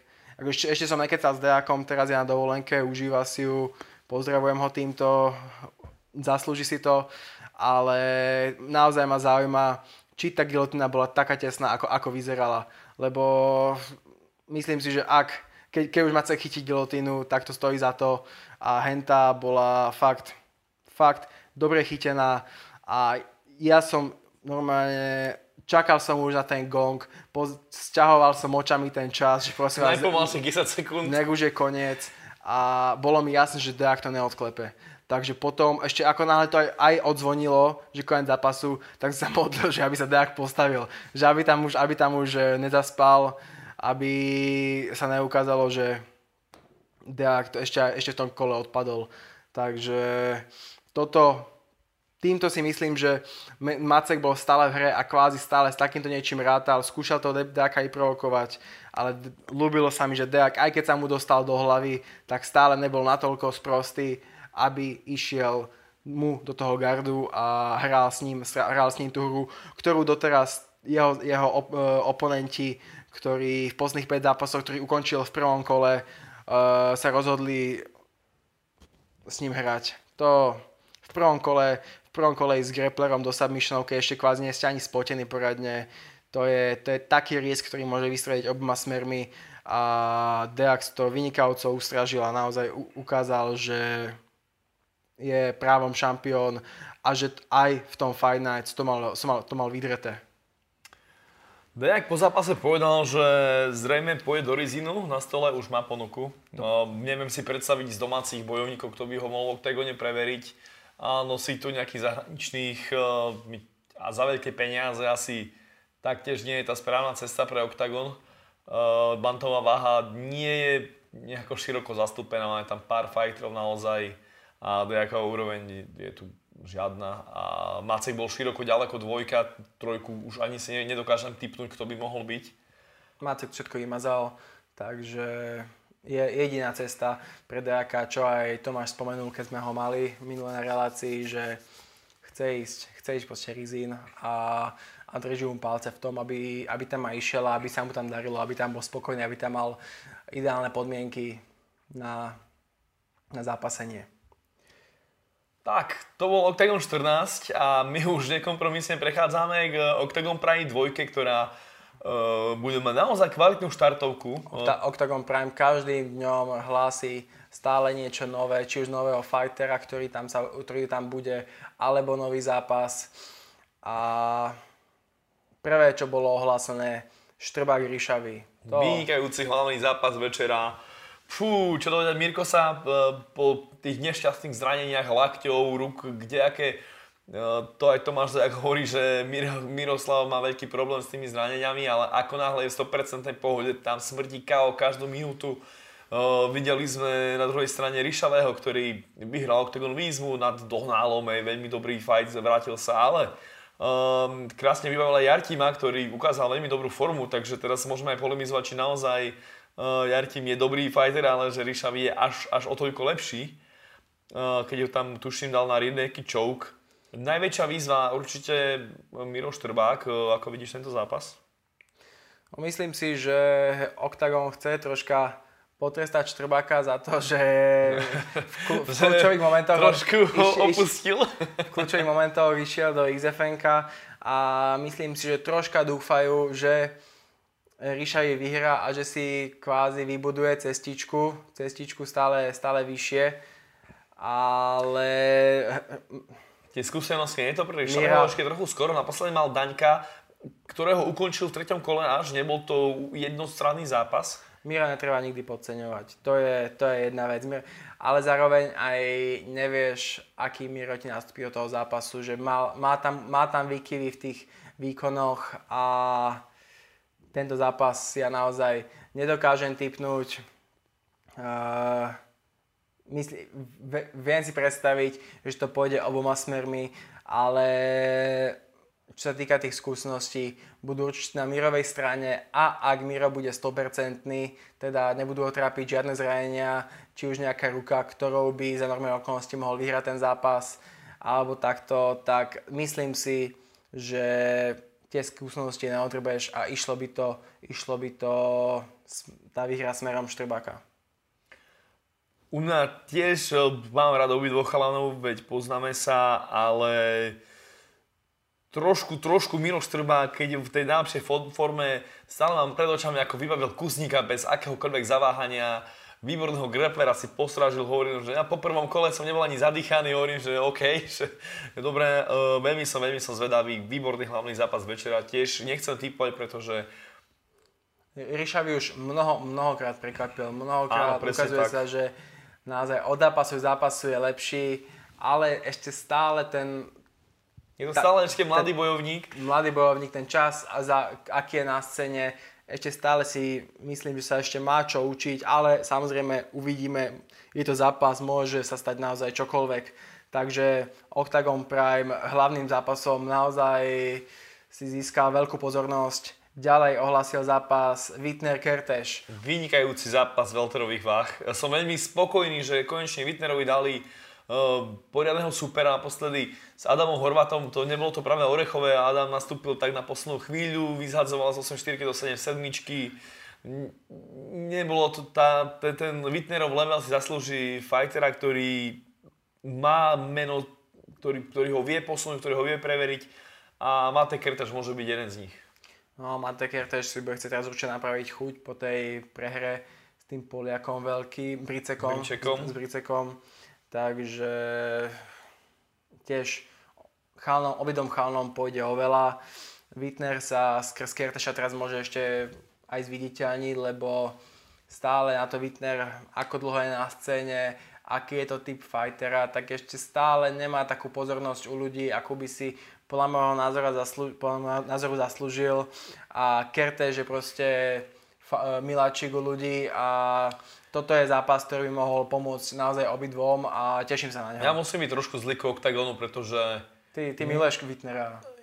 Ja áno, netajím sa tým, že sme kamoši, je to predsa východňar a ja som východňar, čiže je tam, ale chcel som iné, že trošku mám za zle, že Wittnera nepošlo skošiť zvonku.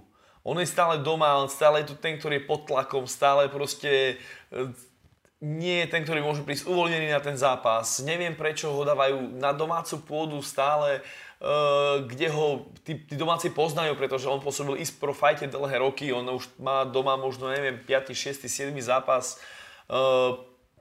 V pro fajte bol s Beránkom, ho utiahol, potom ďalší zápas bol taktiež v Košiciach s Adamom Hrvatom, teraz ďalší zápas v Košiciach.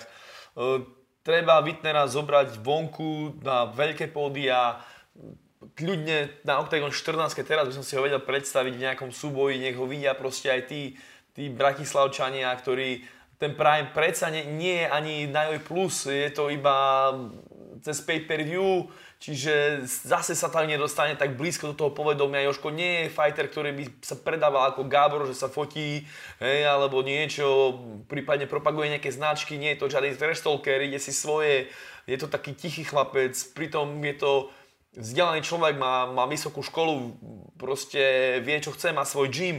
Je to človek, ktorý vie, proste ovláda všetko okolo MMA, len ten marketing tam trošku pokolháva a to proste mám trošku za zle tomu Octagonu, že ho tak nepropaguje, ak by mal ho propagovať. A presne aj keď točili nejaké dokrutky, tak Jožko sa mi trochu sťažoval, že áno, že boli u mňa 2 hodiny ma točili a nakoniec som bol v jednom Octagon magazíne na 3 minúty spomenutý, že tomu trošku bolo za zle, ale Jožko proste ešte potrebuje trošku dopilovať tú predajnosť svojho mena, aby proste mal tých na Instagrame, aby sa followeri o ňoho bili, aby proste vedel predávať tie lístky, aby ľudia si žiadali proste jeho meno na nie len v Košiciach, lebo na domácej pôde, ale aj možno aj na tých českých eventoch. Ale nemôžeš teraz vyčítať čisto len Octagonu. Môžem. Lebo... No, nemôžeš. Nemôžeš, lebo... Asi z tých 2 hodín nebolo toľko toho použiteľného. Oni už zhruba cítia, čo ten človek chce počuť, čo vidieť a asi im to ešte stále on nejako neponúkol. Podri sa, ako dajme tomu pracuje na tých sociálnych sieťach. Pirát, Gábor proste naozaj ťažia z toho maximum, zapredali svoj život tým sociálnym sieťam a ľudia to milujú. Že to milujú a... Presne preto hovorím, že Octagon Jožkovi musí trošku pomôcť s týmto, pretože nie všetci ľudia vedia... Tak oni mu môžu povedať aj 100-krát, že rob to takto a keď mu teraz je proti srsti a nevie sa tomu prispôsobiť... Nie, práve že hovorím, že mohli by ho zobrať mimo... Na veľké pódia, ktoré bude pozrieť každý, vieš. Áno, lebo ľudia akože, hej, ten Prime ľudia si nejako zaškatulkovali, že to niečo menej, že je to nejaký UFC Fight Night, že je to proste niečo menej ako ten Octagon. A možno sa na to spoliehajú iba skrz to pay-per-view. Ak áno, tak si to prepnite na angličtinu. Alebo... Určite, je tam famózny komentár. Alebo potom... Nech mu dajú príležitosť na normálnom Octagone. Samozrejme, popri tom, jak bude priťahovať domáce publikum na východe, tak sem tam dáte príležitosť na normálnom Octagone. Nech aj ten kvázi bežný fanúšik, ktorý si nedá tú namahu, aby išiel na ten Prime, alebo by si kúpil ten Prime, aby ho aj takto zviditeľnil, takže áno, z tejto časti máš pravdu. Presne, hej, viem si predstaviť, keď na to myslím, keby náhodou Krištofič dostal tú šancu titulovú zasa s Kozmom, má zlomenú ruku, zrejme Pirát za zápasu tieši, že bude pauzovať nejaký ten mesiac, 2-3-4. Pirát má zlomenú ruku? Hovoril mi, že zrejme má, že potrebuje na rengen, nevidel som teraz či niečo. Nezdá sa mi zo sociálnych sietí, že by mal, čo som pozeral storička, alebo tak, zdá sa mi, že je v poriadku. Tak ale... super, asi má to iba narazené. Mne to hovoril aj Kamil, aj Pirát hovorí, že musí ísť na rengen, ale že zrejme to bude zlomené, čiže som veľmi rád, že nie je. Tak to si ešte zistím, sa pozriem. Ale Jožo Wittner by mohol kľudne preveriť Roba Pukača, to by bolo v pohodičke. Wittner si už dlhšie pýta ten zápas, takže ano. No, nepredbiehajme, najprv nech ide s Kertešom a uvidíme, čo sa stane, pretože Mate je veľmi kvalitný, super. Ďalší zápas, čo bol vlastný, Baba Jaga proti Zuzákovi, to bolo na tlačovke. Bol som strašne prekvapený, aký je Mikulášek oproti Zuzákovi obrovský. Ja som čakal, že Braňo bude väčší, lebo Braňo mal to kilečko navyše, teraz už to celkom v pohode vysádzoval, ale Baba Jaga došiel naozaj plný, vysoký, mohutný. Veľmi kvalitný super, Braňo Zuzák si ho vyžiadal, že Baba Jaga, to bolo pekné, keby išiel. Oni v tom Spartakuse vedia vyzývať ľudí a stále sa im to nejako darí na konci. Tam majú nejakú takúto taktiku, Atylka s Janom Hudákom, to všetko naordinujú, ako sa patrí.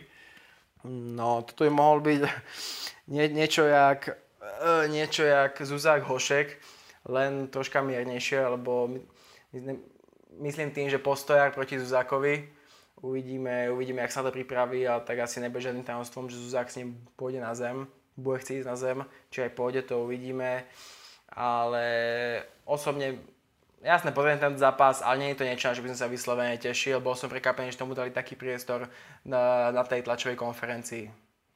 Ono to je asi kvôli Mikuláškovi, ktorý si naozaj získal fanúšikov veľa, ja som bol na verejnom vážení a ako náhle tam dali ten staredown, Braňo Zuzák, keď prišiel, tak mal potlesk, jasné.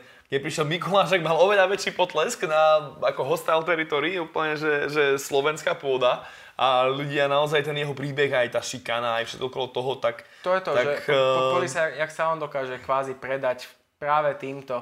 Jediný zápas mal zatiaľ. Dva. Raška a Ďateľinka. Aha, takto, áno, jasné. Ďateľinka ho vymazal. Čakal som, že tým troška aj splásne tá bublina. Ale stále ho majú radi, lebo je tam príbeh. To s úsmevom. Je tam príbeh, zobral to s úsmevom. A uvidíme teraz, čo myslí so Zuzákom. Každopádne zápasy stále pribúdajú. Tripšanské lesy. Na tento zápas sa veľmi teším, nakoľko Tripšanský ma zatiaľ každým svojím výkonom veľmi potešil. A Lesy taktiež každým svojím zápasom ukazuje, že je naozaj všestranný bojovník, že nemá problém byť ani v postoji, ani na zemi. A tento zápas možno bude aj zápas večera, podľa môjho názoru. A som strašne šťastný, že Tripšanský po takej dlhšej pauze sa vrátil skokým a naozaj teraz zápas ukazuje perfektnú formu. Jožo Wittner mi presne hovoril, že na toho chlapca si dáme pozor, že tento bude budúca hviezda. S Kvapilom predvedli neskutočne niečo, to bolo. To bola proste podívaná, krásna. To aj napriek novým pravidlám, kde sa má tým remizám naozaj vyhýbať, predchádzať, ak sa len dá, tak tu sa nikto nehneval, že tento zápas bola remíza. Presne, po takom výkone nikto nechcel, aby ten jeden vyhral, aby nikto neprehral. V tomto prípade s Lesím Tripšanský je tak isto, presne chlán, ktorý bojuje iba na východe Slovenska. Keď by som ho poslal niekde vonku, lebo v podstate má iba... Mal ešte iba jeden zápas na oktagóne. Ale myslím, predtým mal zápas v Košiciach. PCF-ko nemal. Na PCF-ke mal skokým a presne a ešte predtým mal na Eastpro Fighte s Engelom. Čiže mal tri po sebe zápasy Košice, Spiska, Poprad, Košice zasa. To bolo asi Spiskej tamto, takže zasa hovorím, že treba tých východňarov poslať trochu do sveta, nech trošku spália benzínu. Zás je to mladý chalán, nech sa ešte vyzápasí a nech naberá skúsenosti a potom kľudne si myslím, že ak bude podávať také výkony, jak proti Kvapilovi, tak určite pôjde aj po Slovensku, prípadne aj do Čiech alebo ďalej. Uvidíme, jak sa bude expandovať. Tvoj kolega Ferinko Fodor? No, konečne bol vlastne znova zápas Daňko a Fodor, potom čo to naposledy bolo zrušené zo strany Fodora. Takže Daňko ukázal, že... Veľký progres, aj keď prehral s Ríšavým, tak bolo vidno, že dokáže naozaj. Nemal ďaleko od prekvapenia, povedzme si pravdu. Že aj keď že proste nebol favoritom v zápase, tak dokáže s kýmkoľvek viesť vyrovnaný zápas, neboj z tých úderov, vie na zemi, vie v postoji, takže Fodor bude mať po návrate naozaj čo robiť. Asi je jasné, že Danko bude v tomto zápase favoritom, ale ak Fodor ukáže aspoň to, čo ukazuje na tréningu, aspoň časť z toho, tak si myslím, že o kvalitný zápas tu budeme naozaj Fero bude hadiť farby veľkej trojky Daniš Pukač, oni sú veľkí kamaráti aj s Markom Bartlom, dajme tomu, a veľmi som zvedavý tiež po pauze, to je presne tak, že človek nevie, čo má očakávať, pretože Fero pred tou pauzou nemal nejakú najlepšiu formu. Ja si ho pamätám dokonca ako obrovského veľtra, teraz ľahká váha. Uvidíme presne, čo sa stane. Daňko na domácej pôde vlastne na posledných Košiciach vyhral nad Janom Hudákom na krásne lakte. Janko má peknú pavučinu na čele z toho. Takže... Áno, tento zápas bol. Hej, som zabudol, že kto to nakoniec zobral. Lebo tam bol chvíľku Lesy, ešte aj tento som potom zobral Janči. Tak Janči to zobral a... Tak som zabudol. A pýtam sa Jančiho, že čo, jak, čo ti žena povedala? Tá bola spokojná, keď som jej poslal fotku. Takže Octagon Prime ešte boli ohlásené dve mená, David Sokolovský, Aziz Dauliatov, čiže vidíme tam z výzvy veľa mien, Lesy, Dauliatov, Fero, Fodor. A bolo ešte ohlásené, musím doplniť, Dohnal a Pajtina. A povrávalo sa práve, že títo dvaja pôjdu spolu, len uvidíme, ako Lukáš zoberie. Ako Lukáš bude teraz, či sa dokáže za tak krátky čas vysporiadať s tou váhou, či teraz si dá pozor a nenaberie toľko, alebo či si dá teraz zase na chvíľku pauzu, aby sa vysporiadal naozaj s tou otázkou tej váhy, tak aby vedel. Prípadne tá psychika zohrá svoje. Pretože... Aj psychika, jasné, to je obrovský faktor. Veľmi ťažký súper. Ale aby spoznal troška to svoje telo, aby sa naučil, aby našiel ten balans medzi výkonom v príprave a výkonom v zápase, aby teda dostal pod kontrolu nejako ten váhový rozdiel.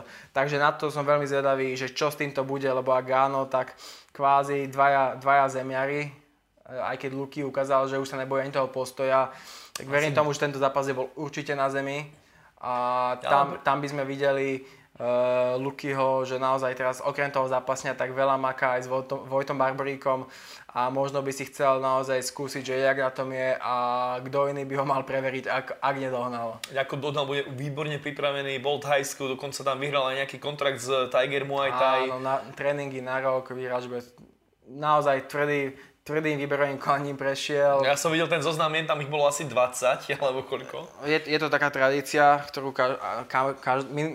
pravdepodobne každoročne robí Tiger a nie je to naozaj žiadna prechádzka rúžovou záhradou. A to, že si to vybojoval, naozaj niečo znamená, takže uvidíme. Takže keď si mal porovnať ten prvý turnaj, o ktorom práve tento, tak tento je nabúchaný naozaj menami. Počkáme si ešte na ďalšie. Tuším, že neviem, či Kalašník sa taktiež nepredstaví. Kalašník má ísť so Sokolovským. Áno, presne tak. Čiže to máme ďalší súboj a nejaké nové domáce hviezdičky, možno Košičania z top týmu tam určite budú mať niečo, možno aj doručí niečo Žao z Prešova. Bol by som rád, keby aj Michalovčania tam, Samoliška, bývalý zástupca MMA Michalovce, MMA Slovakia Michalovce, ktorý teraz pôsobí v top týme. Čiže Bohuš Duľa tam určite tiež s Linkel Mešom doručia nejaké tieto nové tváre, takže budeme zvedaví. Hovorí sa aj o ďalšom súboji, o ktorom by som možno nemal prezradiť, ale kto sa dostane v našom podcaste až sem, tak hovorí sa o súboji Pavlus Medovarský. Obidvaja chlapci sú momentálne ešte amatéri, ale sú to suverene, podľa môjho najväčšej hviezdy amatérského neba. Áno, Chaos za Spartakus, o tomto dokonca... Medovarský mal prísť na môj Unified, lebo on je študent, on chodí na fotošku, ale presne mi hovorí Kamil, že bojí sa ho tam dať, pretože je to 5. októbra a na konci októbra má mať zápas a nechce, aby sa tam zranil, lebo že by sa niečo stalo. Tak toto mám takú vypustenú informáciu, čiže keď tento zápas bude, tak pre tých, čo sledujú amatérskú scénu, tak tento zápas, neviem ešte, či ešte bude amatérsky, alebo to bude pre obidvoch prvý profi. Ja osobne by som chcel, aby bol ešte podľa amatérskych pravidel, pretože keď jeden musí prehrať, tak to je proste dez, lebo jeden to má 10-1 amatérov, druhý to má tuším 8-0 a takýto stred, keď príde k tomu, tak ešte chcem, aby to bolo amatérov, aby si chlapci na začiatku kariéry nejaký nedorobil skore rovno, že z 0-1. Ale na Octagone nebolo amatérske zápasy? Tuším, že na Prime boli. Na Prime boli, hej. Taká úplne prvé 2 alebo 3 boli amatérske. Čiže je aj podľa mňa cesta toto, že ešte predtým, ako je pay-per-view, že sa predstavia nejakí najlepší amatéri zo Slovenska. A keby bolo na mne, ja budem apelovať aj na pána Nerudu, že aby skúšal tých najväčších talentov brať, aby mali tú motiváciu, že áno, môžem sa z amatérskej scény dostať do Octagonu a tam už je cesta otvorená všade. No. Takže už, to bol Prime. Už sme to viackrát naznačili. Obrovská novinka. Muradov v UFC. Muradov v UFC.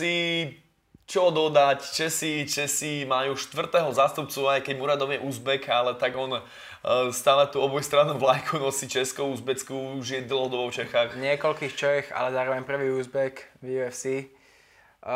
Ako som povedal... Uzbekistáne ho inak milujú, mal som tam kamaráta z redakcie a posielal nám videá a tam on má na Instagrame, to sú neviem či 200 000, to 100 000 má followerov a to nie sú žiadne fejkové profily, že to je naozaj, on je tam za superstar, poznajú ho. Tak ako som povedal, že keď bol teraz v Amerike, hovorím, že po tom prome, ktoré tam dostal, či už od Floyda, alebo... We know everything about the guy, we know everything. Dana White mu presne povedal. Následne, keď bol ešte aj, áno, tam na UFC, v zákulisí, všade, že ak toto nevyužije a nedostane sa tam, tak ja už to ničomu nerozumiem. Že ja už naozaj v tom neviem, že o čo tu celé ide. Áno, veď Floyd keď zavesil, že toto je najlepší bojovník sveta, keď MMA junkies to chytilo. Všetci sa to chytili. Každý pozeral, kto to je. Diskutovalo sa to obrovský, milión komentov všade, čiže... Má sa ukázať už teraz hneď v Kodani, čo nie je tento víkend, ale ďalší víkend. A na stránke UFC, ale ešte stále je jeho super, ktorý je Talian a volá sa Alessio Di Chirico. Tak tento Alessio Di Chirico pôvodne ešte stále na stránke je napísaný, že má aj s Petrom Sobotom. Poliakom? Áno, takže myslím si, že nás tu nikto neklame. Myslím, že UFC ešte len stále neupdatelo stránku. Neupdatelo a není to... Asi to není tým pádom tak, ako že wow, že UFC sa konečne chopilo Muradova, že chceme ťa, ale opäť to bolo tak, Európan, správny čas, správne miesto, vypadol im zápasník, tak sa chopili proste zvučného mena a dúfajme teda, že to využije. Jeho super Talian má 3 prehry. Tieto prehry okusil až v UFC má 7 zápasov, takže 4 výhry, 3 prehry. Bude to naozaj ťažký super si myslím pre Muradova, ale ak Muradov bude ukazovať také výkony, aké ukazoval doteraz, tak si myslím, že sa... Naskočené kolena. Že sa v UFC mu naozaj ľuďom zapáči a bude to stať za to. Áno, Muradov je veľmi dobre predajný artikel, fešák po anglicky, vie multikulty, má pokrytú Áziu, má pokrytú Európu, frajerku má fešnú, kontakty s Mayweatherom, len si predstav, že Floyd bude niekde v prvom rade na jeho zápase, čo to robí za rozruch, čiže má všetky presne tie atribúty a aj to Muradov je obrovský welter, kto ho videl naživo, tak to je veľký chlap. Vytesaný, veľmi dobre vie vyzhadzovať a ten jeho štýl boja, ukončenia, nevieš čo príde, on furt niečo vymyslí nové, výborný postoj, výborný na zemi. Proste budeme opatriť budúcnosť, možno. Alebo aj nie. Nový čas sa naozaj ostal verný svojej povesti a dal titulok Sporná až medzi špičkou MMA. toto bola taká podpasovka, tak chcete ho znemožniť, alebo chcete podporiť, pochváliť a že fú, že to je divočinka. Nič. Tak potom hneď pod tým vysvetlené, že priateľ Moniky Bagarovej mierí teda do UFC, čo je prestížna americká organizácia, ale to porno tam naozaj nemuseli spomínať, takže... Áno, Muradov mal nejaké divoké videjko zverejnené. Videjko z mladí, potreboval peniaze a proste stalo sa. Ako sa neskôr ukázalo, nebol jediný v tých končinách. Poznáme viacej, my nebudeme konkretizovať, takže... ale veľmi ako také vtipné memečko na margo toho som dostal nemenovaného, že ako Dana White mu hovorí, že we know everything about you a tam bola taká fotka jeho z toho videa. Že we know everything. Tak ja ako verím tomu, že nechcem byť zlý, ale keď už náhodou Muradov bude v UFC už známejšia postava, tak toto asi niekto využije, nejaká špinavá kampaň. My sme to na stránke vôbec nerozoberali, aj keď nám prišli tie videá, som to dostal asi od 4 zdrojov. Ty si mi to... A čo, prosím? Nie, nič. Odraz ťa to určite nemám. Ale je to celkom zaujímavé, takže... Možno to v UFC v Countdowne snáď použijú, hey, ale ak budem mať na starosti natáčenie Countdownu nový čas, tak si myslím, že je to istota, ale inak samozrejme dúfajme, že tak, jak to prišlo, tak to aj odíde a držíme palce Muradovi určite v UFC. UFC má teraz naozaj nabitý program, najbližšie UFC, hlavný zápas UFC Fight Night, Jair Rodriguez proti Jeremy Stevensovi. Ak ľudia nepoznajú Jeremy Stevensa, tak je to človek, ktorý sa preslavil vďaka Conorovi. Who the fuck is that guy? Who the fuck is that guy? Takže toto bude určite atraktívny zápas, mimo toho máš tie zápasy tam nejako nezaujímavé na tom UFC Fight Night. Potom ďalší víkend hneď UFC Kodaň, hlavný zápas Hermansson, Jack Hermansson, čo je Švéd. Má štvorzápasovú reťaz výhier proti Jaredovi Canonierovi, ktorý má posledne dve výhry, poslednú nad Andersonom Silvom, ktorú vyhral na low kick, bol vybúkaný ľuďmi, veľmi neúctivo, ale čo už... Neviem prečo, nič nespravil zle. Nič nespravil zle, ale tak diváci, ľudia dokážu byť nejaký sprostí a bol to práve tento prípad. Ďalej tam uvidíme z takých zvučných mien Gunnara Nelsona, Omisa Sampru a Alexu Oliveiru, takže není to akože až natoľko atraktívne, aby som si meral cestu, dajme tomu dokodanie, tak ako som si kedysi, keď ma zaujala Fight Card, tak som išiel naozaj do európskej UFC. Není to pre mňa až taká zaujímavá karta, ale teraz tým Muradovom to akože... celkom pekne zamieša, ale je stále iba na prelims a dúfame z toho chopí a pomaličky postupy. A potom hneď týždeň na to UFC 243 v Austrálii, Whittaker a Adesanya.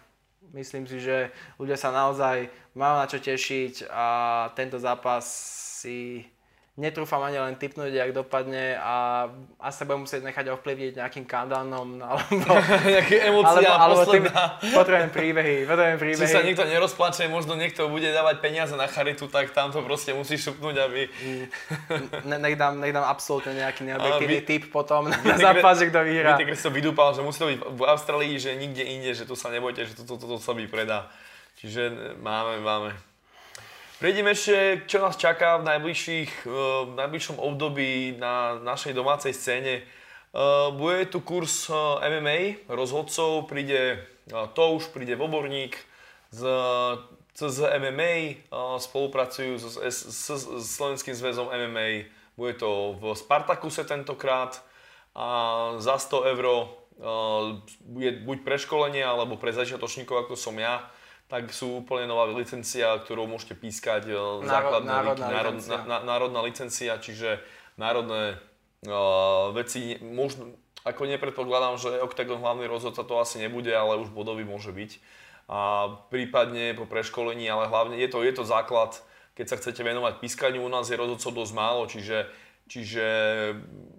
turnaje sa robia všade, od východu po západ. Na východe máme teraz tie prajmy, čiže možno aj východoslovenských rozhodcov, aby nemuseli nosiť úplne z Prahy tých Čechov, tak budú využívať. Už Matúš Lajnc pomaly sa chytá.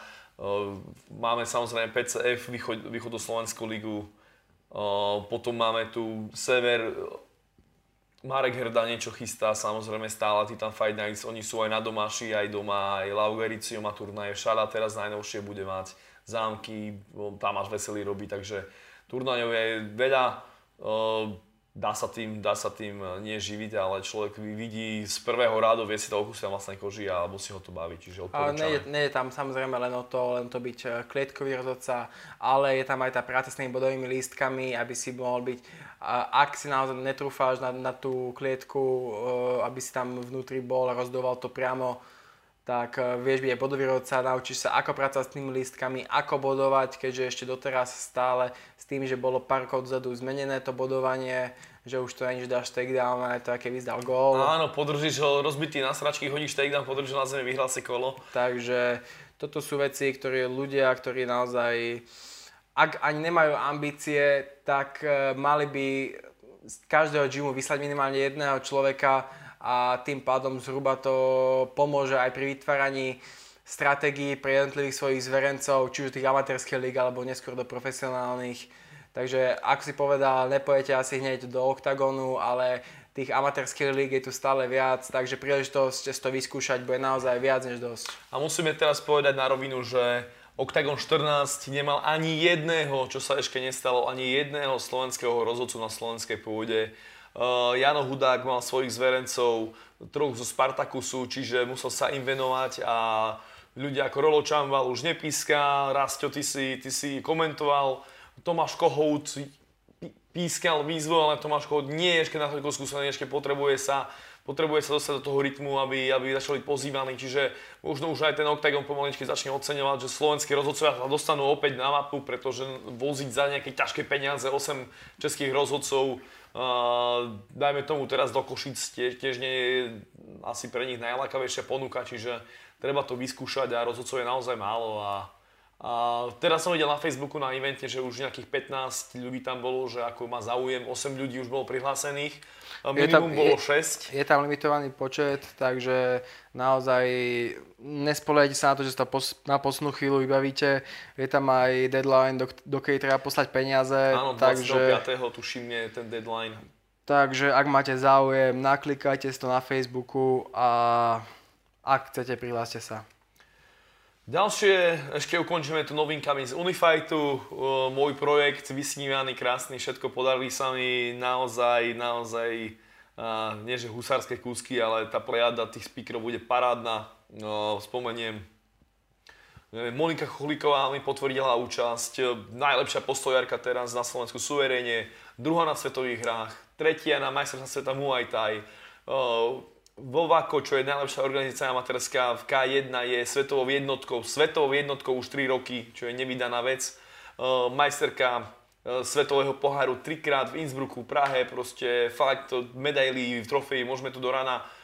Slovenská jednotka už nepretržite, odkedy to začala robiť, to ani netreba asi spomínať. Príde aj Tomáš Šadlanek, ktorý je trénerom Victory Gymu práve s Monikou. Tomáš Šadlanek je svetová jednotka, takisto ako Monika, to je dvojka, ktorá je proste neuveriteľná. Tomáš má na konte samozrejme veľa úspechov, čiže prídu, budú hostiami, budú hovoriť o Victory Gyme, budú hovoriť o kariére, budú možno hovoriť o svojich. Aj Monika napríklad študuje v Brne, čiže môžeme rozobrať kdejaké veci. Samozrejme sa dostaneme k tým úspechom aj k nejakým srandám a ukážu nám aj K1 workout, na to sa veľmi teším, pretože hovorí, že lapovanie Moniky to treba vidieť naživo, že takú kadenciu úderov si ešte nevedel, tak ja im musím pripraviť takú lahvodku, že koľko vystrelia úderov za minútu, prípadne kopov, takže niečo vymyslíme určite, ale Tomáš už sa na to teší a Monika samozrejme trošku menej, lebo tam na ňu bude každý pozerať, ale nie, tak to sú jedni, príde Marek Števček, ktorého pozná aj Rastio, neviem, či ťa aj učil, asi aj hej. Áno, učil ma aj ma vyhodil do skúšky, všetko jak má byť. Všetko poradečku, Rastio, to si ako zaslúži, nie? Tak proste. A Števček, on je rektorom UKAčky, vlastne najväčšej univerzity na Slovensku. Je to vlastne šéf Univerzity Komenského. On tam bude mať, on robí prednášky aj o športovom práve, legislatíve, to môžeme rozobrať. Samozrejme, Števček bol prezidentom Boxerskej slovenskej asociácie, čiže veľká ryba aj v bojových športoch. Potom ďalší bude Marek Biskup. Marek Biskup je majiteľom gymu, Titan gymu v Mlynskej doline, on to tam založil na študentskej pôde priamo pri jedálni, môže sa ísť nájsť, potom sa môžeš vyvracať po pár desiatok minútach tvrdého drillu, čiže Titan gym trénuje aj Duran Krišanovič, u neho Marek Medovarský, čiže ten gym začal ako thajský box, teraz je už aj zameraná viac aj na MMA, čakáme aj od neho nejakých chlapcov, no a potom Jakub Miller, to nemôžeme nespomenúť, Jakub Miller, legenda českého MMA, aj kontroverzná postavička, je to človek, ktorý sa nebojí na plné ústa povedať, čo chce, možno aj preto je u niekoho v nemilosti, ale je to naozaj človek s veľkým srdcom, čestný, vychoval ľudí ako je Kozma, ako je Kuznik, ako je Vojto Garba, Romandík, Rajnoch, Skřišovský, mohli by sme pokračovať, proste Jakub Miller, výborný rozhodca, jediný rozhodca československý, ktorý sa predstavil na UFC v Prahe a UFC ako takom. Veľmi nervózny bol, nemohol som napísať ani článok, hovorím, že nechce to zakriknúť.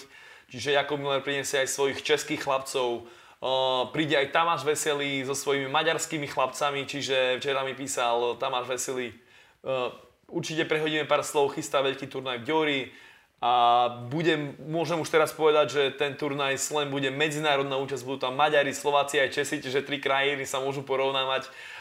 Som veľmi rád, že naozaj sa podarilo priniesť aj legionárov.